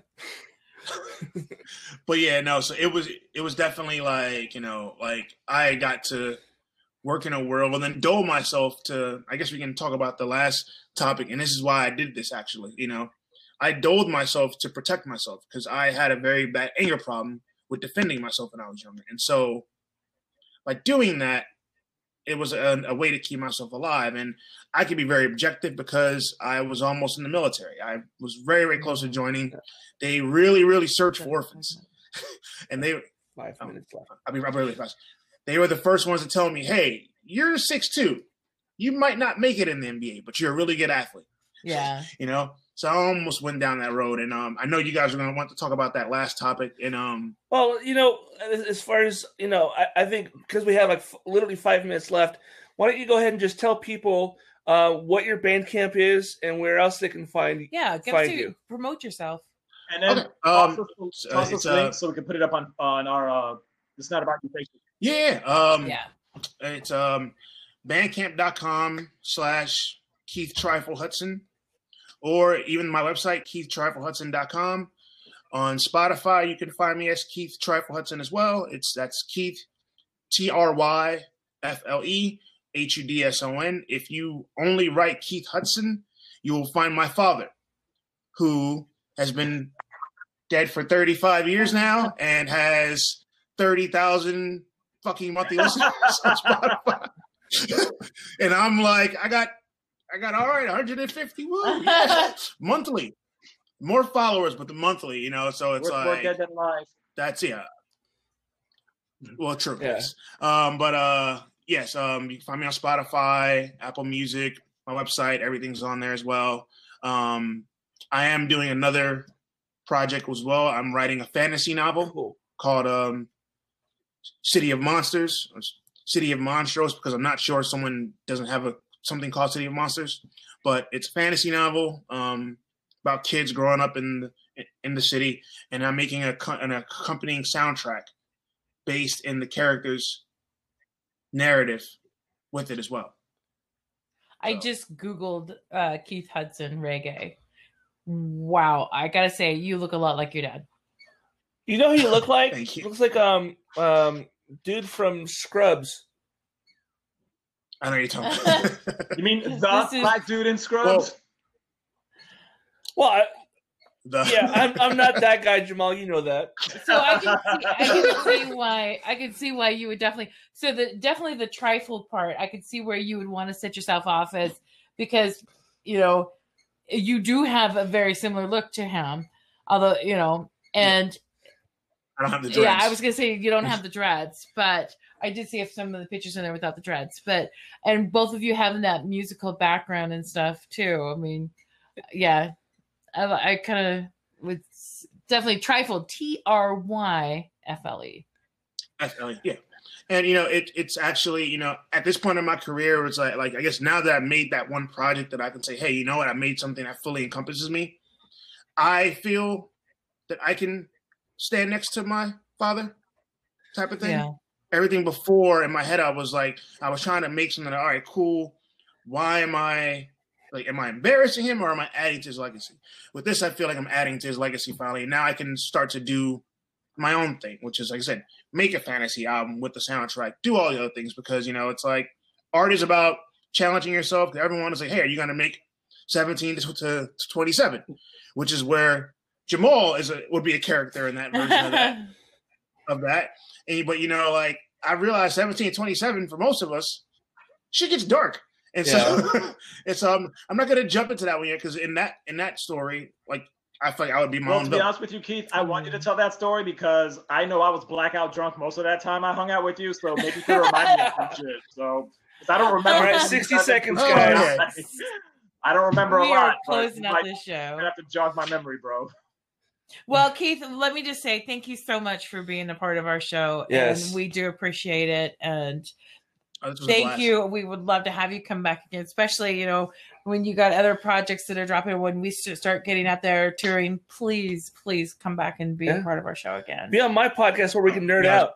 Yeah, exactly. Oh yeah, please Yeah. let me tell Jamal. I would definitely do you it. guys I'll- would get along. I'm- you I guys would get have along. like a I bunch like to be the bridger of gaps. You guys would get along. All of us nerds. Oh, let's, let's Just do it. us nerds. Let's do it, right.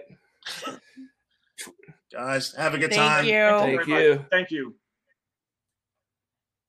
And Okay. Thanks for tuning into another episode of It's Not About You with Jamal and Marianne. Be sure to check them out on Facebook at Not About You Pod. That's N O T A B O U T, the letter U, P O D.